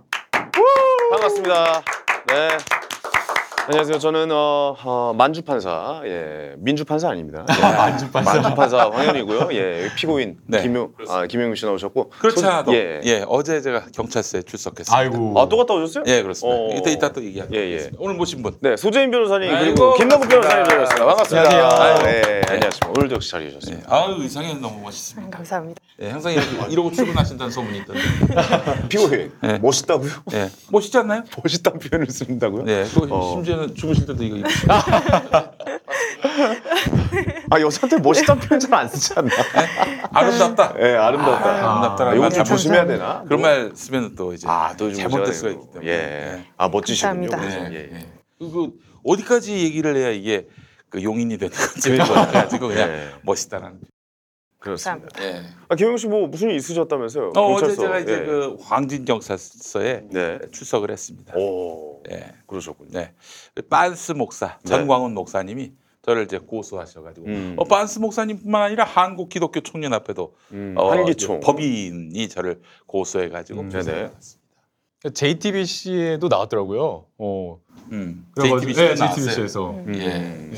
그래서 이제 제이티비씨에도 이제 제가 나와가지고 어제 티 빤스라는 빤스 무늬가 새겨진 네. 티를 이제 입고 아, 출석을 했어요. 제작을 하셨군요. 제가 예. 제가 이제 그 양복 넥타이까지 메고 네. 거기다 흰 빤스를 입고 이제 출석을 하려고 했는데 우리 저 저 그 평화나무 임직원들이 에? 지금 너무 지금 야하다고 의상이 단추를 좀 채워주시랍니다. 네. 심의에 지금 걸려가지고. 네. 손가락에도 살이 찌니까 단추를 못 잡고. 아, 이 새끼가. 예, 알겠습니다. 예. 아, 그래서 뭐 문의가 많이 들어오더라고요. 그래서 예. 그 해당 티셔츠를 파느냐, 음. 아니면은 그 반스를 파느냐까지 이런 이야기 하는데. 예, 그래서 저희 진짜 판매합니까? 드디어 판매하고 있습니다. 와, 평화나무로 수익금이 다 들어갑니다. 어, 제작비 떼고. 그래서 여러분들 많이 구매해 주시면 감사하겠습니다. 경찰 조사는 어떻게 잘 받고 오신 거예요? 아, 잘 받았죠. 예. 아, 제가 한두 번 조사를 받았겠습니까? 예. 거의 변호사 수준입니다. 아, 잘 대변을 하는. 네, 그래서 뭐 변호 전략은 뭐였나요? 변호 조사, 전략? 네, 조사 받는 전략. 아니, 근데 고소 자체가 너무 터무니없다고 생각을 해가지고 음. 가서 들어보니까 역시 터무니없습니다. 아, 뭐에 대한 고소였어요, 저? 그게? 그러니까 이제 이런 거예요. 네. 제가 한기총을 비판을 했는데 네. 아, 이 바닥에 던져 음. 버리울. 쓰레기 같은 존재다. 음, 이런 얘기를 했는데 네. 음. 어, 아니 아무 잘못도 없고 한기총이 너무나 그 아름답고 선한 일들을 한다면은 음, 명예훼손이 될 수 있겠지만은 음, 대통령을 탄핵하자, 어? 순교할 각오를 갖고 청와대로 진격하자 이런 허용되지 않는 정치 개입 발언이라든지 음, 아. 온갖 추태를 일삼는다고. 네. 삼일절에는 뭐 또 문재인 대통령 어? 탄핵하자고. 아니. 종교단체가 왜 그런 걸 합니까? 음, 그러네요. 좀 그래서 이제 듣고 보니까. 제가 네. 어, 그 바닥에 던질 쓰레기. 이게 또 보기에 따라서는 또 명예훼손이 될 수도 있는데 네. 제가 또 아주 유명한 논리로 예, 예. 돌파를 했습니다. 무슨 얘기냐? 네. 성경 말씀에 예. 아, 맛 잃은 소금, 어어. 맛을 잃은 소금은 바닥에 던져서 밟히운다. 이 성경 말씀을 내가 야, 인용한 아, 거, 인용한 거, 인용한 거. 아, 소금이 맛이 같다는 표현. 그렇죠. 소금이 맛이 같으면 필요가 없잖아요. 바닥에 어, 던져 버려지는 어, 거지. 어쩌면 마탱이랑 같아. 네, 그렇죠. 예, 예. 어, 그래서 제가 아주 어, 지능적인데요. 어. 뭐 지능적이야? 나는 항상 말씀에 네. 입각해 사는 사람입니다. 아, 그게 아니라 한번 경험이 있다 보니까 빠져나가려고 네. 또 생각을 좀 네. 많이 하셨네. 어, 그렇습니다. 또 하나, 네. 또 네. 하나 이제 뭐냐면은 네. 우리 기자회견을 삼월 이십육일 했는데 네. 그 자리 가가지고. 막 뭐 한기총 해체하라 이런 얘기를 했는데 음. 그거를 유튜브에 올렸다. 음. 유튜브에 올렸다는 걸로 또 걸었어. 음. 그런데 그래서 그랬지. 아니 유튜브에 올린 게 뭐가 잘못이냐. 음. 그랬더니 수, 수사관 얘기는 고소한 사람 쪽에서 하는 얘기가 거기에 한기총을 비난하는 내용이 있었는데 음. 그거를 그대로 올리면은 한기총을 모독할, 노략, 어. 어? 할 그런 의도가 있는 거 아니냐. 아, 또 이때 그, 또 기가 막힌 논리로 또 돌파를 했습니다. 네. 뭐냐 김용민 티비의 제작사가 대마시안입니다. 없다. 그렇죠. 대마시안이 언론사에 등록돼 있어요. 어, 그래요? 네, 그래서 이 실황을 올리는 것은 네. 언론 보도의 일환이다. 아, 아 또 깔끔하게 뻗대요, 변호사님. 어때요? 괜찮은 것 같습니다. 그렇죠. 대한변협에서 명예변호사장이 되셨어요. 만주 변호사입니다. 네. 대단하시네요. 아 근데 네. 그 평화나무의 사무총장님은 네. 걱정을 되게 많이 하셔가지고 네. 전화를 되게 많이 주셨어요. 아. 네. 이거 명예훼손 되느냐 안 되느냐. 음. 근데 저는 말이죠. 네. 제발 처벌이 됐으면 좋겠습니다. 왜요? 처벌이 되면은 네. 빤스 목사도 처벌되지 않겠습니까? 아 같이. 아니 나보다 더 심한 말을 했어요. 음, 음, 어 청와대로 진격하자. 어 문재인 타도하자. 음, 어 음. 뭐 그리고 저기 뭐 어. 사모님들 앞세워가지고 육십 세 이상 어? 순교하자 이런 얘기부터 시작해가지고 네. 아니 요 말에 대해서 변호사분들께 네. 좀 여쭤볼게요. 네. 요 말이 법에 약간 좀 뭐 위반이 되는 사항이 있나요? 방금 이제 뭐 빤 목사님께서 바닥에 던질 쓰레기라는 건 너무 약. 저는 그거 가지고 고소를 했다는 것 자체가 조금 아니요 아니요 이제 뭐 진격하자, 네. 탄핵하자, 뭐 청와대로 아~ 진격하자, 예, 문재인 뭐 끌어내자, 아~ 예, 끌어내자 뭐 이런 말들. 총사령, 총사령. 예, 예, 뭐 그런 말도 있었죠. 그, 아니 아니, 예. 정강훈 목사를 총사령 시켜야 된다고요. 예, 예. 아 총사령 시켜야 그런 말 아니 제가 제가 예. 예. 그러고 싶다라는 거예요. 음. 네. 근데 법에 법리로 해석하면 어떻게 되는 겁니까? 그러니까 지난 시간에도 말씀을 드렸는데. 음. 명예훼손이나 모욕이 성립을 하려면 네. 명예훼손의 경우에는 사실을 구체적인 사실을 적시하거나 네. 어, 허위 사실을 적시해야 되고요. 음. 모욕의 경우에는 경멸적인 그 경멸의 감정이 담긴 표현이 있어요. 음. 근데 일단은 뭐 근데 그 껌껌이 봐야 되는 거죠. 진격하자는 뭐 그냥 별. 별 문제 없을 그렇죠. 것 같고 예. 음, 이게 저희가 뭘 걸었냐면요. 네. 내란 음모. 아 내란 음모죄로 음, 내란 음모죄로 걸었어요. 아~ 예. 그리고 실제적으로 구체적인 실행 계획 네. 그리고 올 연말까지 안 하면은 뭐 음. 우리가 어떤 실행에 옮길 수 있다 네. 이런 네네. 점을 강력하게 시사하면서 어, 나를 특정했고요. 그렇게 해서 진격하는 방법. 그게 내란 죄가 성립이 됩니까? 이거? 구체적으로 어떤 뭐 그것이 실행 계획이 없다 하더라도 네. 그런 발언만으로도 선동이니까요. 선동이니까요. 네. 음. 근데 이 선동을 넘어서서 저희는 음모라고 봤던 것이죠. 어. 네. 그래서 이제 그걸 관련해서 고소를 했는데 고발인 조사도 안 했습니다. 지금. 음. 음. 네. 터무니없는 고소다. 뭐 그렇게 보고 있는. 터무니없는 고소. 그러면 이석기 의원은 뭡니까? 이석기 의원에 대해서 어떻게 생각하세요? 음. 그 당시에 수사 자체가 기획 수사였다라는 게 사실은. 음. 그 당시에 그 네. 민정수석과 김기춘 전 비서실장의 이야기 수첩이나 이런 곳에서 나왔던 것으로 네. 보고요. 네. 그 다음에 뭐 여러 가지 예비 음모다라고 한다면 사실은 그것을 구체적으로 실행하기 위한 여러 뭐 음. 준비라든가 음. 실행 수단이라든가 이런 것들이 나와야 되는데 그런 것들이 나오지도 빠루를 않았고 빠루를 뭐 사러 갔다든지 뭐 네, 어? 그냥, 뭐. 그냥 그냥 집회 시 현장에 나올 수 와, 있는 빠루를 사러 간다든지 뭐 예를 들면은 저기 뭐야 그 빠루는 뭐. 나경원 의원이 들었죠. 아, 저, 저 기름을 뭐라고 그러지? 기름? 휘발유? 신나? 뭐, 그렇지, 신나. 네. 어. 신나나 뭐 이런 걸 사러 갔다든지. 음. 그래서 어, 몇 월 며칠 몇 시에 만나서 뭐, 뭐 실행하자. 네. 뭐 이런 얘기를 했다든지. 그런 게 없었어요. 그러니까요. 그 다음에 이제 구체적인 이제 문제는 더 중요한 거는 그러면은 그 당시에 뭐 예비 음모에 참여했다라고 하는 사람들의 구체적인 어떤 음. 일치하는 증언 진술이 있어야 되는데 그런 것들도 부족한 상황에서 음. 이 간접적인 어떤 진술 증거에 의해서 유죄를 인정했다라는 점에서 사실은 그게 무리한 무리한 음. 그거였고 또 그게 단순하게 이석기 뭐 뭐 전 의원에 대한 어떤 그런 어떤 구속뿐만 아니라 음. 네. 결국에는 통합진보당 또 해산까지 음. 가버린 거였잖아요. 음. 그것도 거기에 앞장섰던 사람이 황교안 전 대표고. 네. 그게 그게 문제인 거죠. 네, 그렇습니다. 그렇기 때문에 그렇게 해서 이석기 의원이 구년형을 받아서 지금 칠 년 복역죄 복역하고 지금 있는... 복역하고 있어요. 네, 어? 아, 그런데 그거하고 이건 좀 달라요. 이게 정광훈 게 더 세. 어떻게 더 하드코어야. 그것도 내란 음모죄가 될 수가 있다라고 그렇죠. 생각을 하시는 거죠. 네. 예, 예, 예. 어, 그렇기 때문에 이건 뭐 발언만 해도 실제 그런 실현 계획이 없다 하더라도 발언만 해도 처벌 가능하다는 것이 그러니까 선동, 네, 선, 네. 선동죄가 있습니다. 만두주 네. 근데 그, 그 기사를 네. 보니까요. 네. 이 박범계 의원님이 뭐 하나를 기사 링크를 했더라고요. 네. 보니까 정강훈 목사가 은행법 위반으로 음. 요거는 뭐 빼박인 것처럼 느껴질 정도라고요. 어, 은행법 위반은 뭡니까? 그러니까 이게 은행을 설립을 하려면 그러니까 여수신 행위 그러니까 돈을 예금하고 수취하고 이런 것들은 음. 아무나 할 수 있는 것이 아니라 허락을 받아야 허가를 됩니다. 받아야 되거든요. 네. 그래서 은행이라는 것을 명칭을 마음대로 쓸 수가 없어요. 어. 그런데 이 정강훈 목사가 본인 신도들을 대상으로 해가지고 뭐 선교 사업을 하겠다는지 뭐 교회를 뭐 하겠다는지 모르겠는데 어쨌든 주식회사를 하나 설립하고 은행이라는 명목으로 돈을 지금 모금을 했다라고 음. 하고 있고요. 예. 그 다음에 그걸 모금해가지고 그걸 제대로 쓴 것도 아니고 그 돈이 어디로 어떻게 쓰는지도 잘 모르겠다라고 하면서 오. 현재 고소, 고발이 지금 들어와 음. 있는 상황이라고 한, 하는데 예. 만약 그렇다라고 한다면 이거는 진짜 심각한 아니 이건 완전히... 은행, 은행이 아니라 사채 아닙니까? 어떻게 아니 그 선교은행이라고 그래서 네. 뭐 다른 게 아니에요. 시중은행을 만들려고 했었어요. 그러니까. 그래서 돈이 들어와가지고 뭐 돈이 쌓이면은 실제로 갖고... 신협이나 이런 데서 은행을 끼고 신협을 끼고 뭐 이게 하긴 하더라고요. 근데 이제 이거는 교회가 주체가 돼가지고 아, 교회 자체가 주체가 됐군요. 교인들로부터 이렇게 예금을 받아가지고 받아서, 예. 쌓인 돈. 이걸 갖고 교회 빚을 갚아주겠다는 거야. 기가 막힌 일인 거죠. 이거 말도 안 되는 얘기인데. 기가 막히네요. 근데 이제 목사가, 반스 목사가 했다가 잘 안 됐어. 어. 잘 안 돼가지고 저기 또 저것도 했었어요. 선교 카드. 선교 카드는 크레딧 카드. 네. 신용 카드. 신용이다라고 아, 하면서. 신용 카드로 해가지고 한 천만 기독교인들이 다 가입하도록 했는데 천 명만 가입해가지고 그것도 역시 사업이 크지 보지. 아 근데 이게 선교 은행이 실패했다고 하더라도 음. 이 은행 상호를 사용해가지고 그렇게 여수신 행위를 홍보하고 음. 광고하고 해가지고 몇, 몇백 명이라도 몇십 명이라도 돈을 모금했다라고 한다면 음. 그거는 분명히 유죄로 처벌될 수 있기 때문에 아유, 네. 만약 그게 팩트다라고 한다면 음.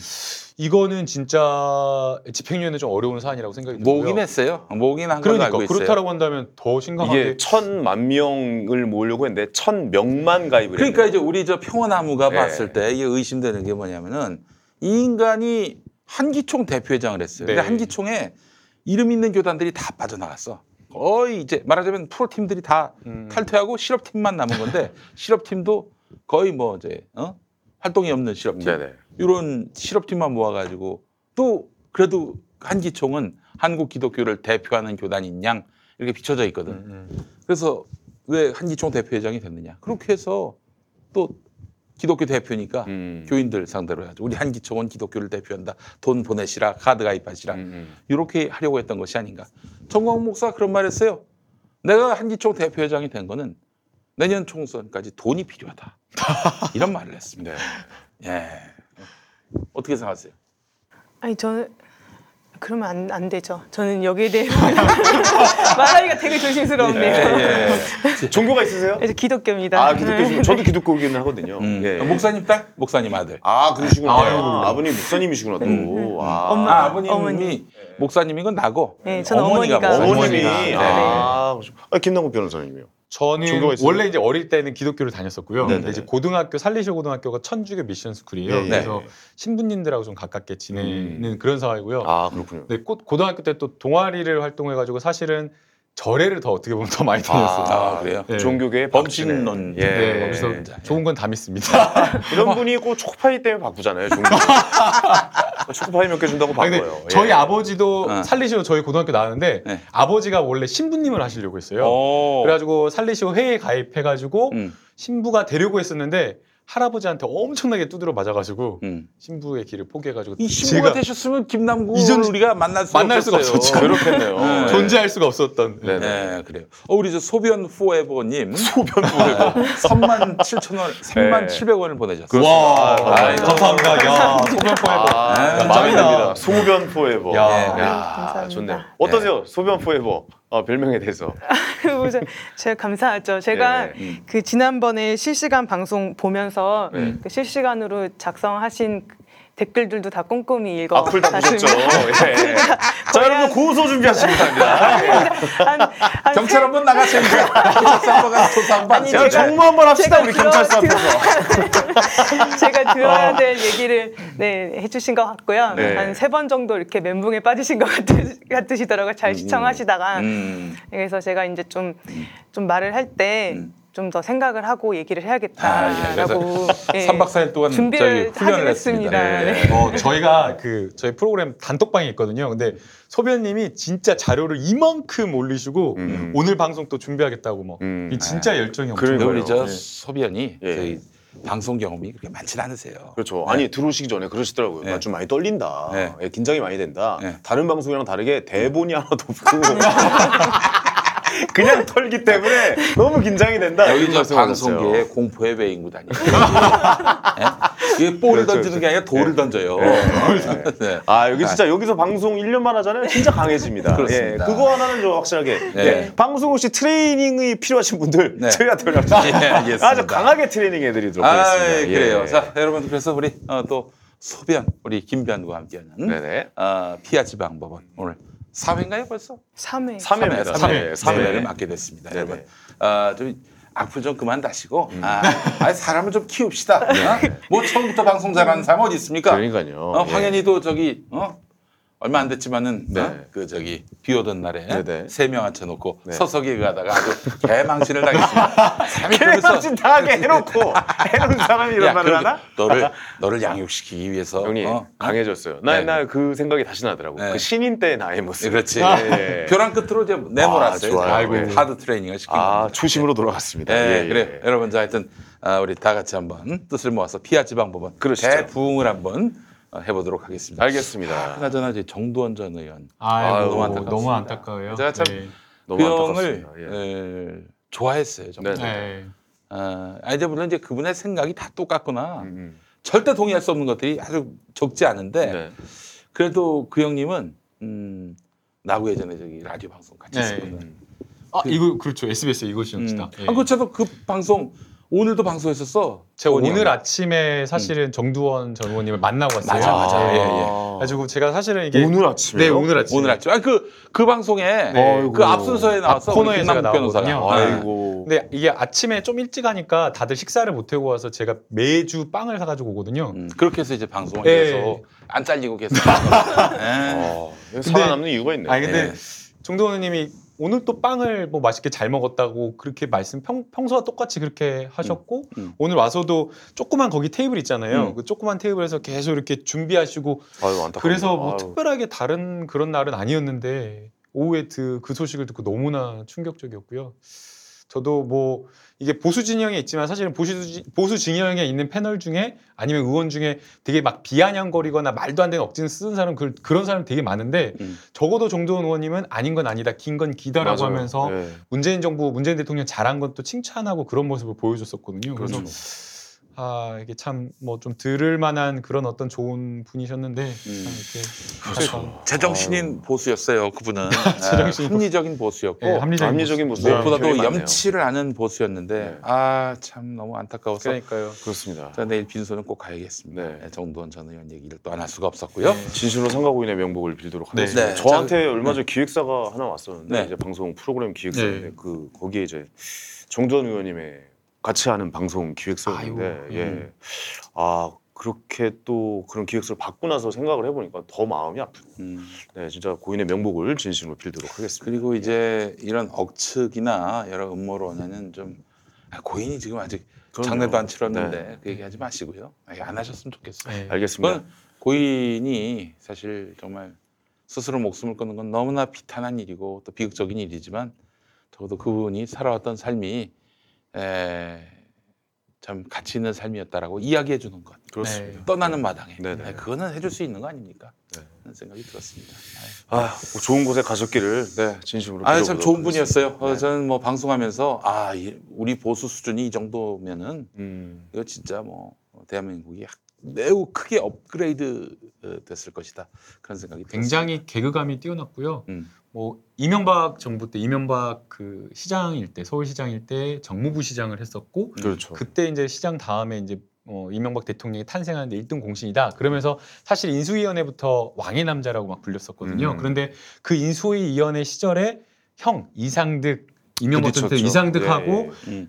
부딪혔죠. 사실 네. 그때 소신 발언만 안 했다라고 그렇죠. 한다면 그러지 예. 않았을 텐데 그때도 사실은 소신 발언하면서 이상득이 손을 떼야 된다라고 하면서 그러면서 사실은 충돌했고 이명박을 탄생 이명박 대통령을 탄생시킨 장본인데도 불구하고 오 년 내내 음. 뭐 아무런 혜택도 받지 못하고 뭐 혜택 받은 것보다 예, 예. 뭐 혜택은 아니지만 뭐 아무튼 계속 정권 내내 떠돌았던 그러니까 그런 이분의 정치인이었죠. 보수의 입으로서 할 말은 진짜 하셨던 분이었기 때문에 음. 아 더의 그 죽음이 더 안타깝게 생각이 네. 좀 드는 것 같습니다. 방송할 때 보면은 뭐랄까 정치적 사심 이런 것들을 다 음. 맞아요. 아, 뺀. 그러니까 본인의 이해관계를 떠나서 정확한 팩트를 전달해 주려고 많이 노력하시는 것 같아요. 또 아주 자신이 고민했던 바에 대해서 뭐 사실 우리가 뭐 얘기할 때 보면은 뭐 선이라고 하더라도 좀 뻥을 칠 때도 있고, 그렇죠. 어? 또 네. 사실 아닌 이야기, 그러니까 자기에게 유리하게 국면을 음. 만들기 위해서 던지는 말들, 이런 게 없어요. 음. 그냥 있는 그대로 음, 솔직하게. 아, 예, 예, 그래요. 하여튼 뭐 아주 담백한 분이었다. 네. 담백한 분이었다. 이렇게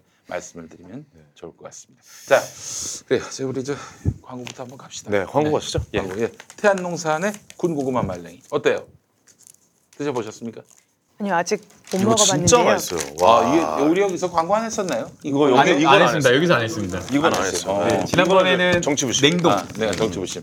자, 이게 뭐냐면은 여러분 그 야, 진짜 맛있어요. 말랭이야, 말랭이. 이거 제가 딱 예상컨대 소 변호사님 진짜 좋아하십니다. 음, 아, 이거 여, 여자분들이 엄청 좋아하실 것 같아요. 제가 안 그래도 고구마로 다이어트를 하고 있어서요. 뭘 다이어트를 하시지? 이거 있나? 다이어트를 해야 됩니다. 아, 아, 이런 말도 하면 안 되는구나. 아이, 좋아요. 테니스에. 네, 아이, 괜찮습니다. 예. 아니, 그, 그, 다이어트는 나 같은 사람이 해야지. 예, 근데 저는 안 합니다. 예. 하라고 네, 권하지도 않습니다. 네, 다, 다이어트를 안 해본 다이어트가 없어요.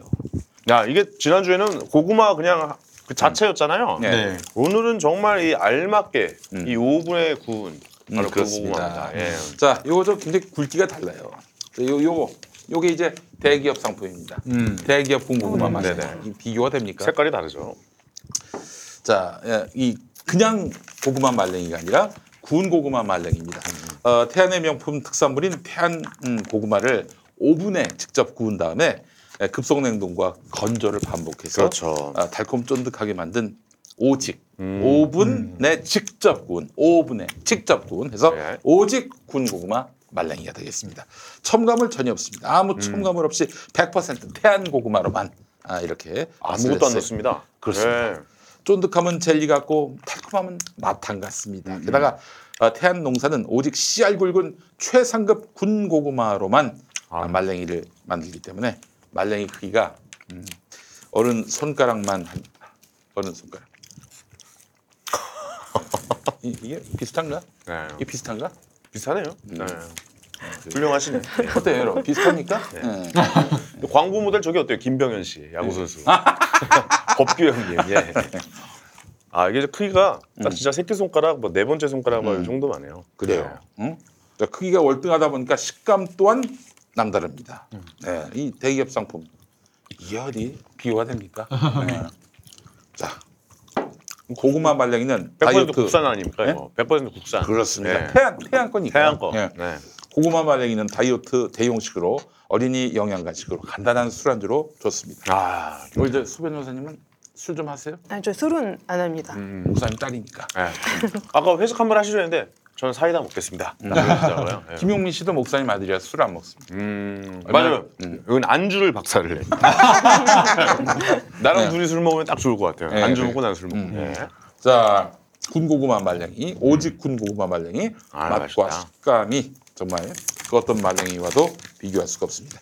자, 살안찌는 군것질이 필요하시다면 태안농산의 오직 군고구마 말랭이를 적극 추천합니다. 맞아요. 건강이 좋을 뿐만 아니라 정말 음. 맛있습니다. 이거 얼마입니까? 음? 좀 네가 좀 이거 좀 먹겠습니다. 네, 네. 나도 먹어야지. 그래요. 음. 김용민 닷컴에서 입점 기념 특가로 만나보시길 바라겠고요. 음. 칠십 그램 이 이게 딱 칠십 그램이거든요. 이거 십 봉지가 이만 이천 원입니다. 세상에. 음. 네, 십 봉지가 이만 이천 원이면 한 봉지에 거의 뭐 이천이백 원 정도. 음. 네, 요거 하나에 요거 아. 하나 먹으면은. 그 여성분들 같은 경우에 밥 한 끼 되거든요. 예. 음. 고구마기 때문에 포만감도 있고. 음. 십 봉지가 이만 이천 원, 이십 봉지는 사만 이천 원입니다. 음. 삼십 봉지는 오만 구천 원에 특가에 구매하실 수가 있겠습니다. 음. 맛보신 분은 재구매 실현 확률이 굉장히 높은 상품으로 음. 저희 김용민닷컴에서 음. 확실하게 밀고 있는 제품이에요. 예. 예. 아마 이거 고구마 말랭이 좋아하시는 분들 아실 텐데 음. 이게 대기업 상품이나 다른 상품들은 먹으면 좀 수분이 부족해가지고 음. 딱딱하거나 퍽퍽하거나 예. 이런데 이가 부러져요, 이가 부러져. 근데 이거는 말랑말랑하면서 수분이 아주 적정하게 좀 있다라는 그런 생각이 들어서 너무나 지금 계속 쏙쏙 들어가고요. 음. 그렇습니다. 다이어트 식품이다라고 했는데 이게 지금 한 봉지에 칠십 그램인데 음. 여러분들 아마 칼로리 궁금하실 겁니다. 네, 몇 칼로리입니까? 칼로리가 이백십 킬로칼로리. 그러니까 배고플 때 다이어트 아마 아마 제일 중요한 게 식단 음. 관리잖아요. 네. 그런데 그 식단 관리하는데 요거 딱 하나 먹으면 칼로리도 적정하고 네. 배고픈 것도 좀 사라지고 아니, 잘 파네. 아주 최고일 것 같습니다. 어, 잘 팔어. 잘 팔아. 이게 지금 되게 이게 먹어보니까 굉장히 진하네요. 네, 그래서 맞아요. 좀 밤에 허기질 때 약간 음, 먹으면 음. 정말 그 치킨이나 다이어트 하시는 분들 음. 치킨이나 라면 이런 거 대신에 음. 이거 드시면 그래도 허기짐이 금세 달래질 것 같아서 네네. 그건 좋은 것 같습니다. 어떻게 소 변호사님 좀 구매 의욕이 좀 있으신가요? 의향이 좀 있어요? 의향 네. 있습니다. 아 네. 좋습니다. 여기에다가 음. 딱 우유 한 잔 음... 하면 아주 최고의 저지방 우유. 예, 저지방 우유. 예. 이게 처음부터 대용량으로 저렴하게 구매하실 수가 있으니까 음. 많이 집에 쟁겨 놓으시고 비상식량으로 또 산에 등산 같은 거 하실 네. 때 음. 주머니에 넣어놓고 이제 하나씩 드시면서 이제 열량 보충하셔서 음. 괜찮을 것 같다는 생각이 듭니다. 알겠습니다. 자, 대한항공사 오직 군공마 말레기였습니다. 많은 사랑 부탁드리겠습니다. 네. 자, 이제 본격적으로 어, 저희 피아 지방법을 시작해 보도록 할 텐데요. 오늘 어떤 주제부터 한번 해볼까요? 음. 음. 우리 김남국 변호사님 어떤 얘기하고 싶나요? 네. 뭐 이제 한 주간에 좀 핫하게 다퉜던 이야기들을 좀 법리로 한번 좀 다스려보죠. 네, 예. 소 변호사님께서 추천해 주신 주제입니다. 네. 첫 번째는 유승준 씨. 아, 요 얘기예요. 대법원 판결에 네. 대한 네. 이야기인데요. 네. 네. 아주 핫하고 지금 청와대 청원 게시판에 음. 뭐 지금 십팔만 넘어가지고 아니, 이십만, 이십만 됐어요. 이십만을 돌파했는데 네. 네. 네. 네. 이게 유승준 씨 나이가 칠십육 년생이더만? 네, 아, 맞아요. 칠십육 년생. 음. 네. 뱀띠, 아 용띠죠, 용띠. 용띠. 제가 그래서 이번에 그 영상 옛날 거부터 한번 쫙 봤거든요. 음. 이번에 그 영상 모아놓은 영상이 좀 돌고 있더라고요. 음. 처음에 간다고 하고 나는 현역인 줄 알았어요. 아, 현역도 저도. 아니더만. 맞아, 맞아. 음. 사 급 공익근무요원 판정을 받았는데도 공익도 안 가겠다 해서 시민권을 얻은 거더구만요. 네. 그리고 뭐 예를 들어 보니까 뭐 관광비자로 했으면은 들어올 수도 있었는데 이번에 들어오려고 하는 거야? 예, 예. 어. 관광비자로 안 하고 아니 나는 그냥 뭐 한국에서 경제활동을 하겠다. 약간 이런 의도로 어, 저희가 지금 생각이 되어진다라고 백국도, 보거든요. 백국도. 예, 예. 여기 대해서 좀 어떻습니까? 네. 법이나 뭐 이런 거에서 어떻게 좀 해석을 저는 할까요? 일단 그 이 주제에 대해서는 그 유승준 씨의 변호인이 되었다는 그런 생각으로 한번 준비를 해봤어요. 아, 아, 유승준 씨의 변호인이겠다. 아, 팬이었구만. 아, 그래. 나도 네, 네. 그냥 맞춰드리자. 달아주시라고. 아, 그래.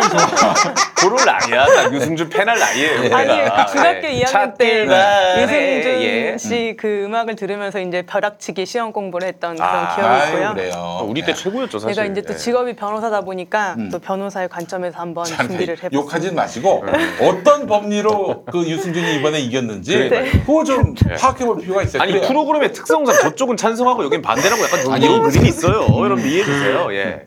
저희 아버지께서 음. 이걸 보시고 음. 서 변호사님이 법조문을 너무나 꼼꼼하게 잘 챙겨요. 그렇죠, 맞아요. 그리고 맞아요. 저보고 음. 너도 법조문을 챙겨라라고 말씀하셨고 그래요. 그 다음에 미혼이라는 이야기를 들으시고 음. 잘 챙겨라라고. 그래가지고 제가 사실은 네. 이 주제를 가지고 왔을 때 누군가는 대법원 판례 그 법리 이야기를 해야 되잖아요. 음. 유승준 씨의 입장을. 그렇죠, 그렇죠. 그래서 제가 각오를 하고 그 이야기를 하려고 했는데 소 변호사님께서 그걸 하신다 그래서 아. 네. 자 이해하신답니다. 네, 네. 일단 네. 저 저는 이제 변호인이고 음. 이제 시청, 시청자분들이 이제 음. 판사가 되셔서 한번 네. 제 말을 들어보시면 또 재밌으실 것 같아요. 우리가 한번 판단을 내려보죠. 예, 예, 내려보시죠. 네. 일단은 그 대법원 판결의 의미에 대해서 먼저 말씀을 드려야 될 것 같은데 네네. 이제 많이 방송이 돼서 대법원에서 보도자료도 또 냈기 때문에 아마 다들 알고 계실 거라고 생각이 들어요. 음. 그러니까 대법원 판결의 의미가 유승준의 입국, 입국을 허가한다라거나 아니면은 유승준에게 에프 사 비자를 주겠다라고 판단한 게 아니라는 건 알고 계시죠? 그렇죠. 음. 예, 그렇게 아, 확정주에서 확정주에서 얘기한 건 아니었어요. 네. 예, 예. 이거는 뭐냐면은 이제 엘에이 총영사관이 행정청이에요. 그러니까 음. 공권력을 행사할 수 있는 기관인 거죠. 국민 그렇죠. 개인, 예, 예, 개인에 예. 대해서. 음.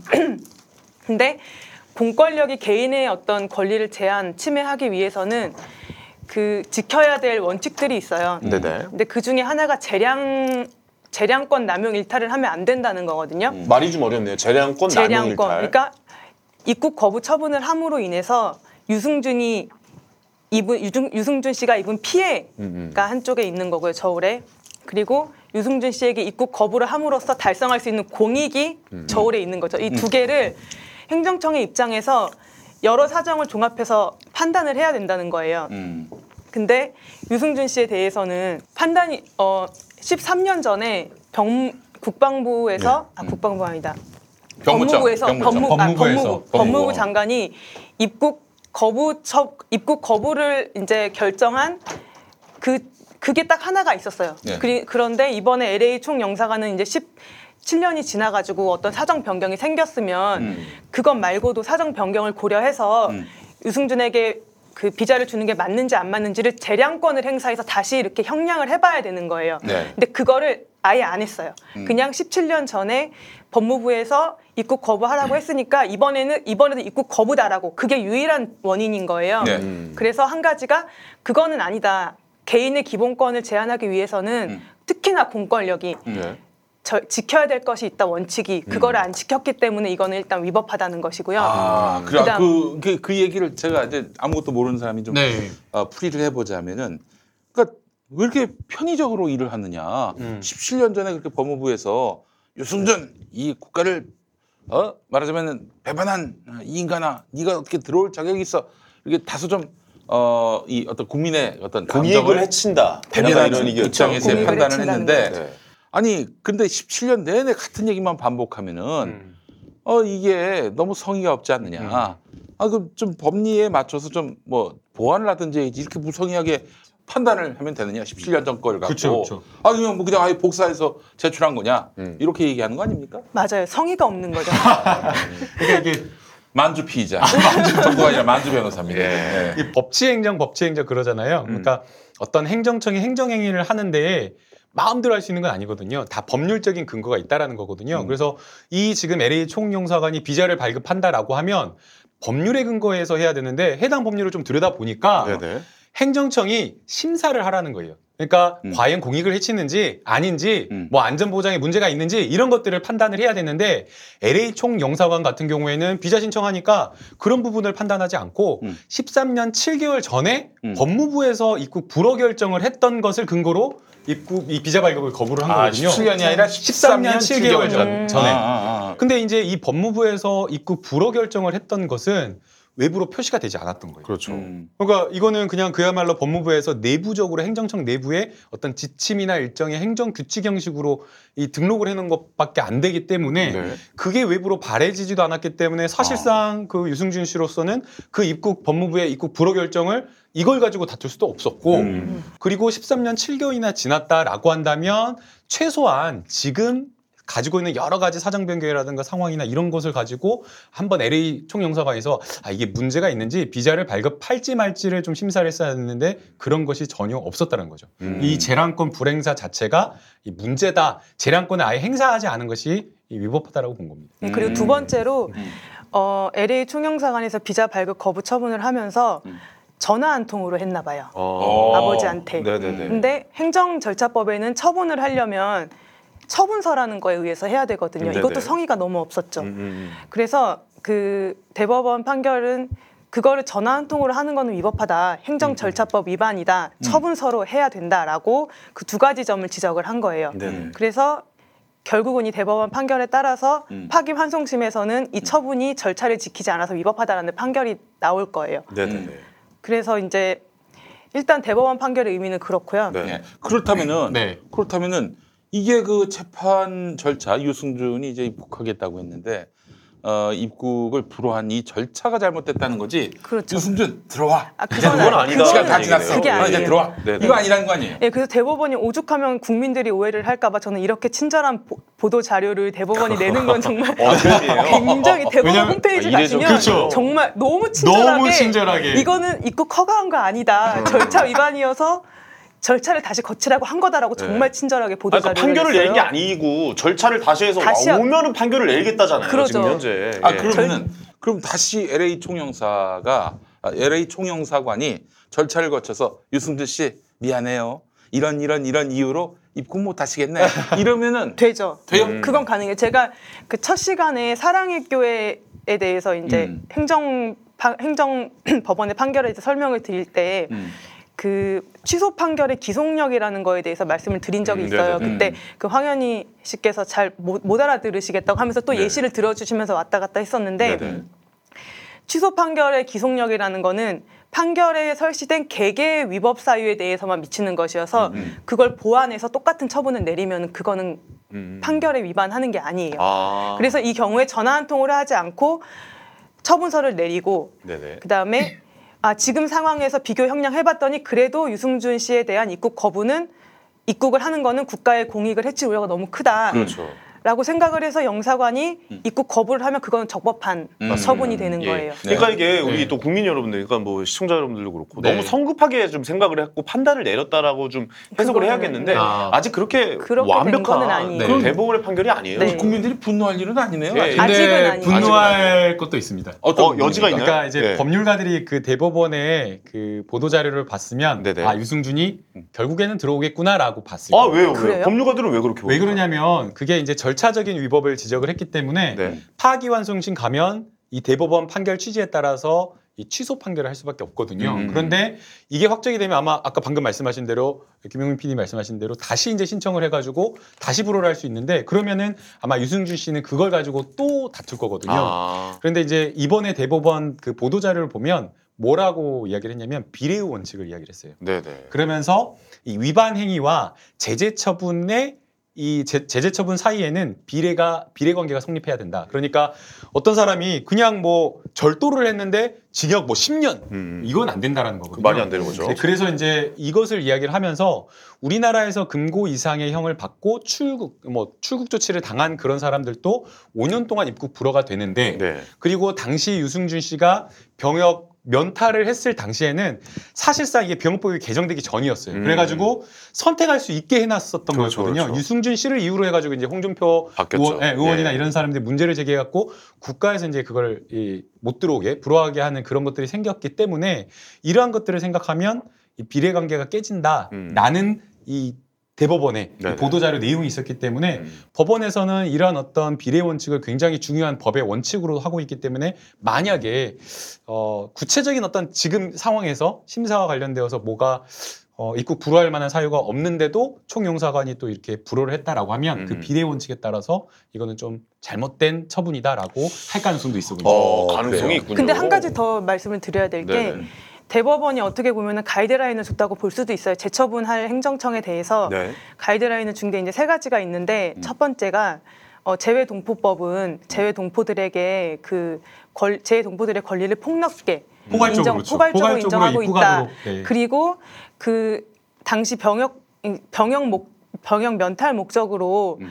국적을 이탈한 사람도 서른여덟 살이 되면은 그 제한 사유는 특별한 사정이 없는 한 해소된다. 해소된다. 어. 그리고 우리나라에서 범죄를 저질러가지고 오 년 금고 이상의 형을 받고 강제로 퇴거당한 외국인도 음. 오 년 있으면 그 제한이 특별한 사정이 없으면 해제된다. 이 세 가지를 기준으로 해서 네. 다시 판단해봐라라고 한 거예요. 아, 그렇군요. 그래서 그래. 그쵸, 법조인들이 봤을 때는 어 이거 고려하면은 뭐 들어오겠네라고 음. 생각할 수도 있는 거죠. 근데 저는 네네. 그렇게는 생각은 안 그러나 음. 삼 년 이내에 들어오기는 어려워 보입니다. 아, 네, 삼 년. 네. 네. 아, 그게 이제 법이 판결이 나기 전까지 한 삼 년 정도가 걸릴 아니, 것이다라고 네, 보시는 거예요? 총영사관에서 다시 비자를 발급을 불허하면 음. 또 유승준 씨가 또 이거 가지고 그렇죠. 이제 계속 일 심, 이 심, 삼 심 대법원까지 가야 되는데 음. 한 오십 되겠네. 그러면 이제 우리 유승준 씨는 국내 무대에서는 가요 무대에 설 수밖에 없다.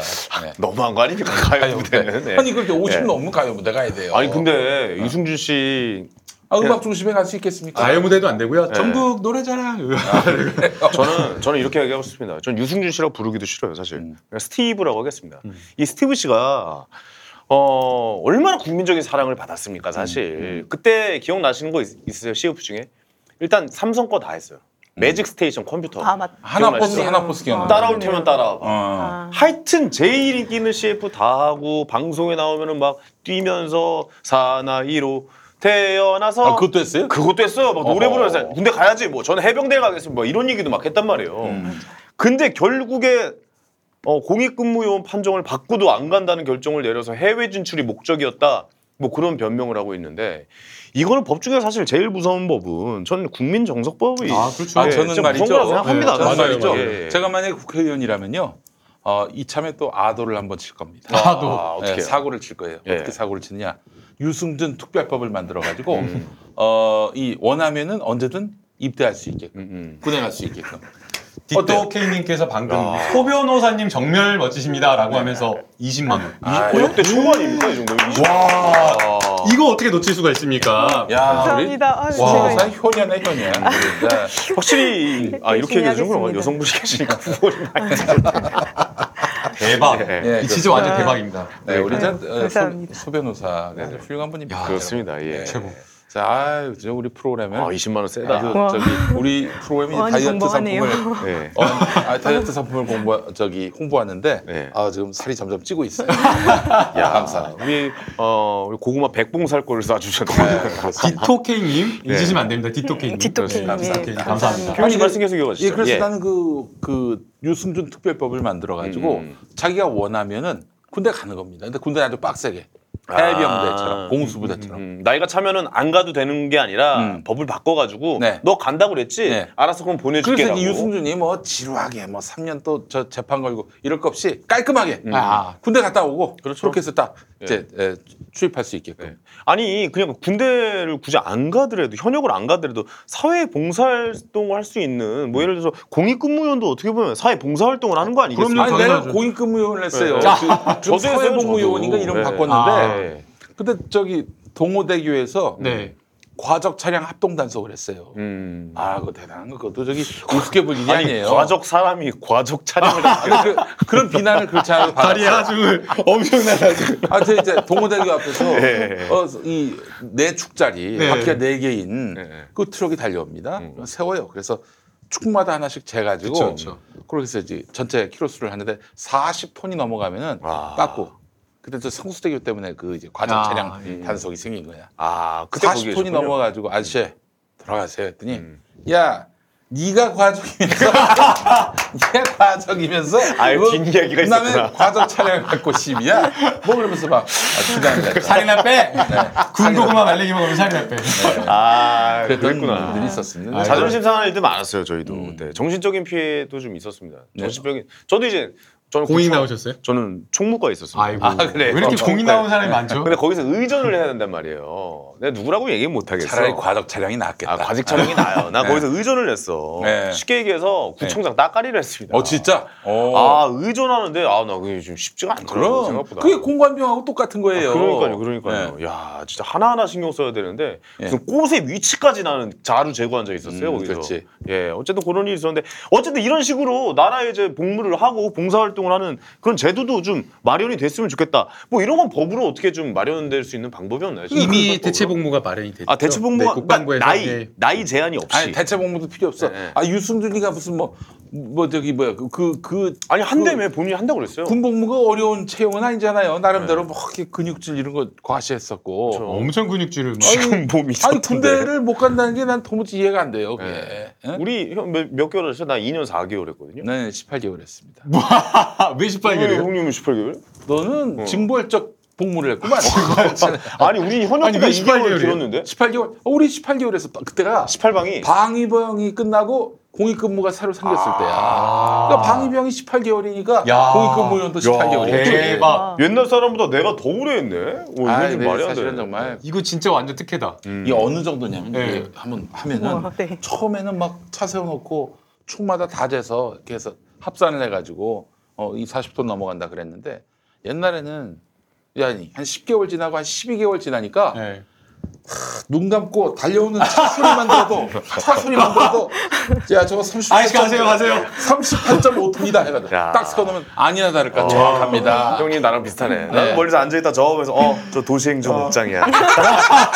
저 보면서 어 잠깐만 부구청장 들어오는데 지금 아니 아니야 총무과장이야. 아, 나 이거 다 맞췄거든. 아 그렇습니다. 예. 야 이게 이 짬이란 게 얼마나 무서운지 몰라요. 아니 어, 진짜 맘이다. 어디 네. 술자리 가면은 이야기에 끼지도 못할 이 두 분이 이렇게. 지금 공익 공익 두 명이 모였다. 우리 저 저는 특공대입니다. 특공대. 현역 현역. 아 진짜? 어. 네. 어디 어디요?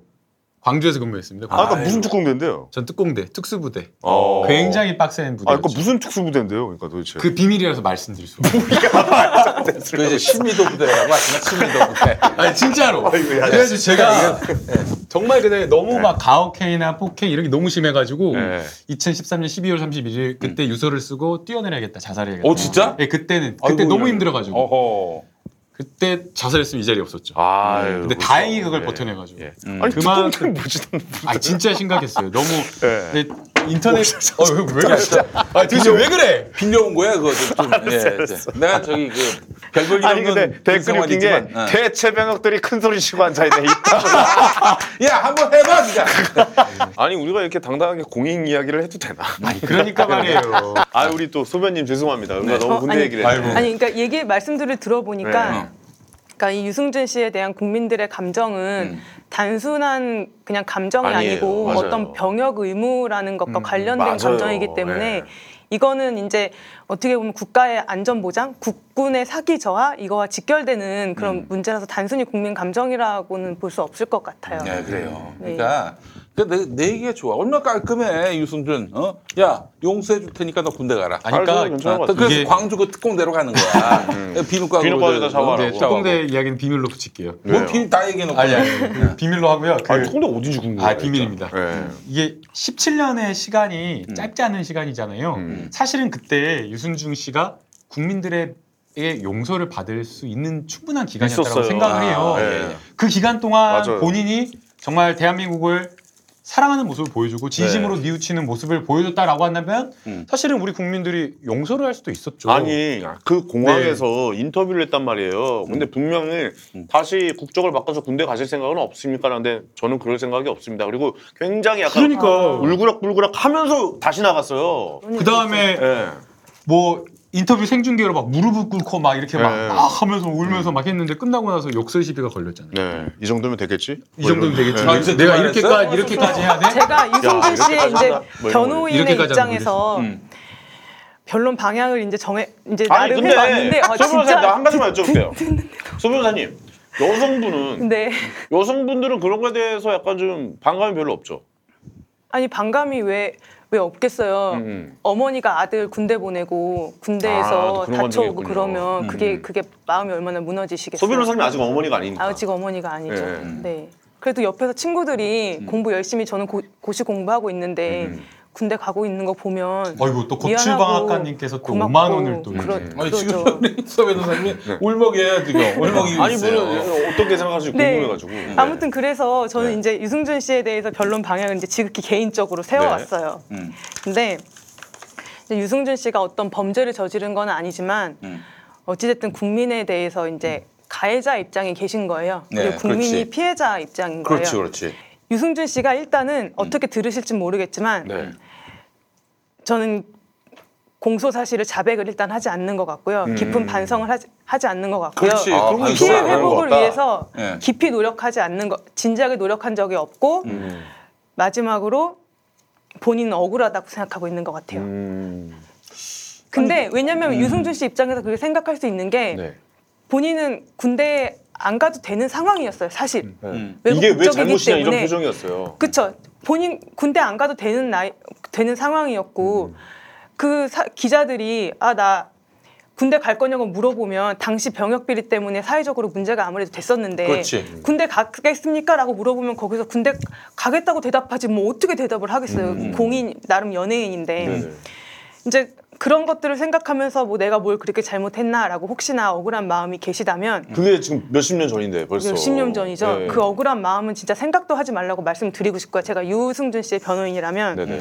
유승준 씨가 잘못한 거는 군대 음. 가겠다고 해놓고 안 간 게 음. 그거는 국민의 배신, 그것은 국민을 배신한 음. 거고요. 저는 음. 그 앞단에 유승준 씨에게 음. 어, 잘못이 있다고 생각하는 게 네. 저는 유승준 씨는 처음부터 음. 군대 갈 생각이 없던 사람 같아요. 아예 없었다. 아예 그러니까 없, 아. 없었거나 이거는 그냥 제 개인적인 추측입니다. 네네네. 왜냐면 군대 안 가도 되잖아요. 음. 없었거나 아니면은 미필적으로 네. 나는 군대를 안 갈 수도 있다라고 생각을 했던 것 같아요. 음. 아, 소 변호사님 생각에? 네. 더 그래서 이제 더 나쁜 게 뭐냐면요. 음. 유승준 씨가 소송을 제기한 시점이에요. 음. 지금 이제 그 재외동포법이 바뀌어가지고 개정이 돼가지고 사십일 세로 되어 있는데 네. 그 전에는 삼십팔 세로 되어 있어가지고 삼십팔 세가 지난 자에 한해서 음. 법무부 장관이 심사해가지고 아니, 뭐야 이 심사해가지고 비자를 발급할 수 있도록 된 거거든요. 음, 그러니까 네네. 소송을 할 시점이 딱 지나자마자 소송을 제기를 한 거예요. 음, 기다렸구나. 기다린 거예요. 아. 그러니까 더더욱 이거는 나쁘다라는 그렇죠. 그런 생각이 듭니다. 그래서 군대를 이제 저는 이제 유승준 씨의 앞단의 범죄가 국민에 대한 사기라고 생각이 들어요. 음. 그러니까 군대에 갈 생각이 없으면서, 그러니까 음. 미필적 고의도 고의범이거든요. 그렇지. 나 군대 안 갈 수도 있어. 그래도 어쩔 수 없어. 음. 라고 생각하면 그거는 고의범인 거예요. 네네.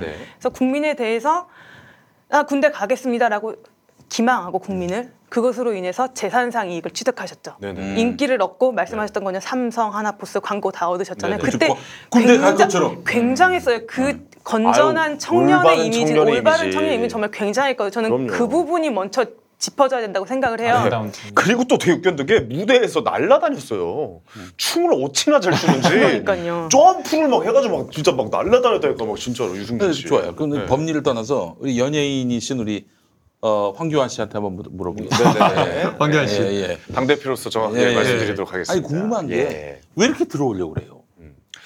아, 연예인이란 직업이 음. 사실 뭐 단순하게 생각하면 사랑을 받아야지 이제 되는 직업이고, 글쎄. 그 중국에서 유승준 씨가 활동을 해서 꽤 많은 수익을 올리는 걸로 알고 있어요. 근데 그 기, 근본은 음. 한국에서 인기를 얻어서 중국으로 가야지 돈을 훨씬 많이 벌거든요. 음. 그래요? 그러니까 쉽게 얘기한다면 음. 중국에서 자체에서 인기 있어서 음. 뭐 되는 것보다. 그러니까 집이 있어야 돼요. 뭐 예를 들어 저한테 개그 콘서트가 집이었겠죠. 네. 개그 콘서트를 하면서 다른 프로그램을 해야 내가 더 돋보이는데 음. 유승준 씨는 한국에 들어올 수 없고 한국에서 인기를 끌 수 없는 상황에서 다른 나라 활동을 하려니까 음. 옛날만큼 아~ 안 되는 거야. 아~ 그러니까 우리나라에서 인기를 얻어야 되는 거야, 이 양반은. 음. 그래서 이게 한류로 퍼져 또 나가서 제이의 전성기를 구가하고 싶은 거지. 음. 그리고 연예인으로서 버는 돈이 사실 어마어마합니다. 아, 그래요? 그럼요. 유승준 씨 정도 되면 음. 제가 봤을 때는 한 백억대 이상 벌었어요. 어, 그래요? 그 정도면. 아, 얼마 동안에 백억? 한 뭐, 한 사, 오 년 하지 않았습니까? 한 어. 한국에서? 네, 한국에서 한 네. 육 년, 육 년 정도, 육 년 정도 했죠. 네. 그 정도면은 정말 그 공연이나 공연 수입이나 행사 수입이나 광고. 씨에프나 음. 뭐 방송 출연료 사실 뭐 예능이 예전만큼 옛날에는 그렇게 세지 않습니까? 근데 그때 당시 물가를 한번 고려해 보세요. 음. 아니, 저는요, 네. 솔직히 얘기해서 한 백억쯤 벌면요, 진짜 음. 그걸 딱 현금으로 바꿔가지고 네. 침대를 만들어서 거기서 한번 잘 자보, 자보고 싶어요 진짜. 음, 아 어. 밑에 깔아가지고. 깔아가지고. 어. 이 얘기하다 갑자기 그 쓸데없는 그리고 화장실에 만 원권으로 네. 그 휴지를 달아놓고 네. 그래서 이제 막 그걸로 닦는다고요? 그걸로 한번 내려보고 싶어요. 음. 헐. 네. 그리고 그러실 수 있죠. 네. 그리고 형님 그게 뭐냐면 음. 그 정도 돈을 벌잖아. 그래 네. 내가 뭔가 잘못을 하잖아요. 네. 그리고 나서 뭔가 또 다시 연예 활동을 시작하잖아. 그러면 난 될 줄 안다. 아 그래? 연예인의 그 정도의 위치까지 올라가면 나는 네. 또 될 줄 아는 거야. 아 뭐래도 다시 유승준의 상태가 그렇다? 아이 백 퍼센트입니다. 다시 나, 해도 된다? 나는 한국에 들어와서 내가 춤추고 노래하고 예능 나가면 네. 나는 또 그 자리에 올라갈 것이라는 확신을 가지고 있는 겁니다. 그 지금 반대하는 사람들은 어떻게 보고 있는 거예요, 네. 유승준이? 유승준 씨는 그냥 그 사람들은 어 뭐 어쨌든 그 좌파라고나 좌파 충북 좌파. 아 그게 아니라 아 내가 어느 정도 높은 위치에 있으니까 나를 욕하는 사람이 존재할 것이다라고 생각을 아마 하는 것 같아요. 음. 이게 국민의 의견이다라고 생각을 안 하고 일부견이다라고 네. 생각하지 않을까. 우산인 거죠. 그러니까 네. 내 팬은 존재한다. 왜냐면 그 팬들은 직접 에스엔에스가 발달된 시대에 직접적으로 유승준 씨의 다이렉트로 메시지를 보낸다거나 응원의 뭐 글들 오빠 다시 돌아오세요 이런 걸 분명히 할 거란 말이에요. 언제 오세요 막 이런 거를. 그럼 자기는 보고 싶은 것만 또 보는 거야. 음. 그러면 가는 거야 혼자 연예인으로서. 정치인하고 똑같네. 아 그럼요. 뽕 맞은 거예요. 유승준 씨가 우리나라를 네. 떠난 지 얼마나 됐어요? 이천이 년에 출국했으니까. 이천이 년. 네, 거의 십칠 년 됐죠. 십칠 년. 아 그럼 네. 그때 십 대 소녀들은 내일 모레 마흔이네. 음. 그렇잖아요. 그렇죠, 그렇죠. 네. 그때 십 대 소녀를 또 형님 무시하면 안 되는 게 그때 당시 음. 에이치 오 티 팬 있잖아요. 네. 지금 콘서트 하잖아. 네. 삼만 명 되는 거 홀 꽉 채웁니다. 아 그래요? 아 그럼요. 어마어마합니다. 그때 팬이 소변 중고등학교 때 누구 팬이었어요? 저는 에이치 오 티. 그러니까 에이치 오 티. 그럼 갑니까? 콘서트 하면 가요? 가지는 않았어요. 아 그래요. 음. 좀 떨어지지. 네. 그 에이치 오 티 에이치 오 티 콘서트만 해도 두당 육, 칠만 원, 아. 칠, 팔만 원 하지 않아요? 음. 제가 알고 있기로는 와. 그 정도 하거든요. 그러면 삼만 명이면 그게 얼마야? 음. 낙곰수 콘서트 하면 어떨까 지금? 나쁘진 않죠. 그래? 네, 아, 아직 괜찮은 것 같아요. 네, 그럼 멤버를 바꿔야지 나로. 그렇게 하면 될 수 있지. 알겠습니다. 예, 예. 자, 그래서 정리하자면. 그래서 어, 음. 돈 얘기를 잘 해주셨어요. 백억 네네네. 원 정도 벌었을 것이다. 네네네. 그래서 나름 변호인으로서 이제 또 생각을 해봤던 게 음. 어, 피고인이 죄를 감형받으려면 음. 피해자랑 합의를 하거나 아니면은 어떤 그 돈을 피해 회복에 적당하다고 생각되는 금액을 피해자가 합의를 안 해주면 공탁을 해야 돼요. 음. 그래서 그럼 유승준 씨는 어차피 피해는 돈으로밖에 보상이 안 되거든요. 법에서 음. 이런 재판 결과에서는. 음. 그래서 얼마를 유승준 씨는 공탁을 하면 될까라고까지 생각을 해봤어요. 아, 혼자서 많은 생각을 음. 해봤어요. 근데 네. 유승 저의 생각은 이거예요. 유승준 씨는 군대 갈 생각 없으면서 군대 음. 가겠다고 국민을 속여서 인기를 얻었다. 저는 그게 일단 제 생각이거든요. 네네네. 그래서 어, 본인이 군대를 안 가겠다고 얘기를 하거나 음. 군대 가는 걸 생각해보겠다고 얘기했다면 인기가 좀 더 덜했겠죠. 그것보다는. 네네. 그때 벌었을 돈이랑 음. 내가 군대를 가겠다고 해서 번 돈이랑 음. 차이 정도는 공탁을 하면 음. 아 재산을 재산을 돈이죠. 아니 그러니까 공탁하라는 게 아니라 그냥 그 돈을 공탁을 하면 음. 어 그렇게 한 다음에 음.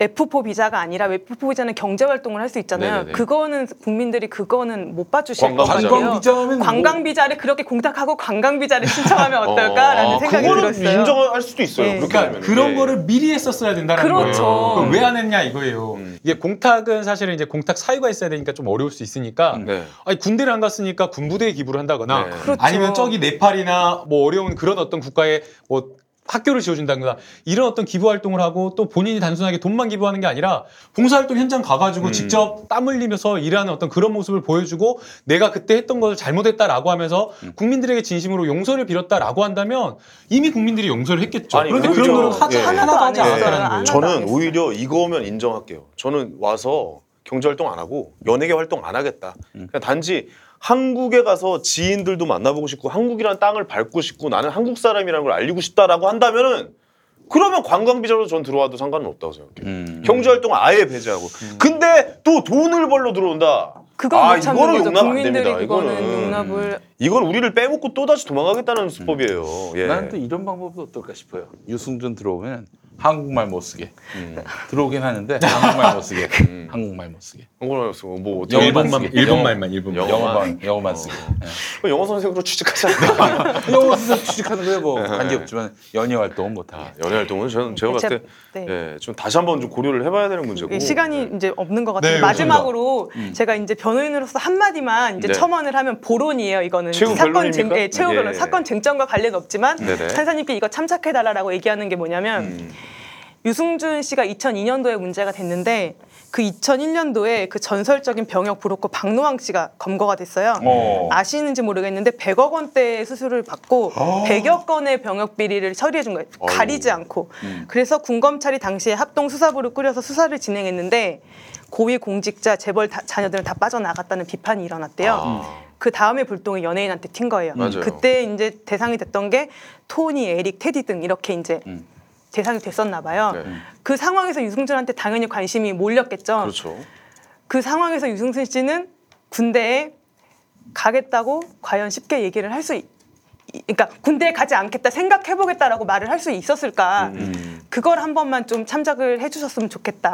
아 지금 유승준을 변호하는 입장에서. 변호하는 입장에서. 네, 그 당시에 하겠습니다. 네. 받아들이지 않겠습니다. 도저히 용납이야. 뭐 그러면 네. 당시에 진지하게 반성을 하시고 피해를 회복하셔야 되겠네요. 그러니까 유승준으로서는 지금 음. 병역 비리로 국민들 심경이 불편한 상황에서. 난 그래도 군대 안 갈 거예요. 이럴 수 없었으니. 아니 근데 어쩔 수 없이 나는 저 가겠다고 거짓말한 것이다. 아니 근데 그건 좀 봐줘야 된다. 근데 거꾸로 말하면 당시 그런 상황이었으면 오히려 더 갔어야죠. 거짓말할 게 아니라 음. 그 상황이었으면 공인으로서 그 책임을 지고 약속하고 약속을 이행하면 된다. 그렇죠. 뭐, 예를 들어서 제가 여기 음. 김용민 씨랑 같이 방송하고 있다가 아 저는 다음부터 황교안 토크 콘서트 나가지 않겠습니다라고 음. 형, 형이랑 약속을 했어요. 음. 그렇죠. 그리고 또 내가 그리고 나서 받은... 또 사회를 자유한국당 또 사회를 불어가 내가 네, 만약에 네. 그러면 나는 뭐 그 뭐 이 우리 또 청취자 시청자분들한테 음. 기만행위 아닙니까 음, 이거 자체에 그치. 대해서 어 나가지 않겠다라고 하, 하고 나서 뭔가 이익을 얻으셔야지 음. 아니 거기 당연히 출연료 받고 가죠 당연히 네, 지금 지난번에 받은 출연료 공탁으로 네. 거세요 공탁하셔요 아니요 일단은 십 배는 해야 됩니다 십 배 십 배 해야 돼요? 십 배 네, 알겠습니다. 다시 한 말씀드리면 그건 안 돼요. 네, 네, 판결하시죠. 예, 유승준 유죄. 유승준 씨, 아 저는 제가 봤을 때 이렇게 네. 판결하고 싶습니다. 네. 당분간 네. 대법원의 판단이 나올 때까지 보류하도록 하겠습니다. 네. 아 네. 깔끔합니다.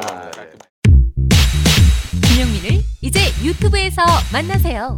커널 라이트 클럽에 오신 여러분 환영합니다. 황금 선박에 오르신 여러분 환영합니다. 우먼스 플레이입니다. 섬김쇼와 함께하는 시간입니다. 오늘도 히히스토리의 문을 열겠습니다. 프로듀서 김용민의 모든 콘텐츠를 영상으로 즐거운 분 즐거운 분 유튜브에서 김용민 티비를 구독하세요. 김용민 티비 팟캐스트 포털 팟빵의 김용민 브리핑 게시판에 올라온 사연 일부 만나보겠습니다. 오호 멋진걸님, 다시 들으니 또 열받네요. 정미경 수원 권성구 국회의원, 예수 세계교회라 애공. 이분도 기독교 종교도 있으신 분이 가슴 아픈 세월호 사건을 조롱거리로 입에 올리다니, 이번에 독설로 공천 한 번 더 받으시려고요. 네, 어제 오디오 파노라마 듣고 글 남겨주신 것 같습니다. 오동면님, 일본, 아베, 나베, 자한당, 조선, 중앙일보는 같은 편임을 이제 알았습니다. 절대 이자들 믿지 않겠습니다. 라고 하셨습니다. 자한당이 자민당 한국 지부라면서요. 네, 자한당이. 네. 자, 김용민 브리핑 일부 모두 마치겠습니다. 애청해 주신 여러분 감사합니다. 김용민 브리핑과 함께한 시간 어떠셨어요? 구독하기, 별점 주기, 댓글 달기, 후원하기로 응원해주세요. 이 방송을 유튜브 김용민 티비를 통해서도 만날 수 있는 거 알고 계시죠? 그럼 다음 시간에 다시 만나요.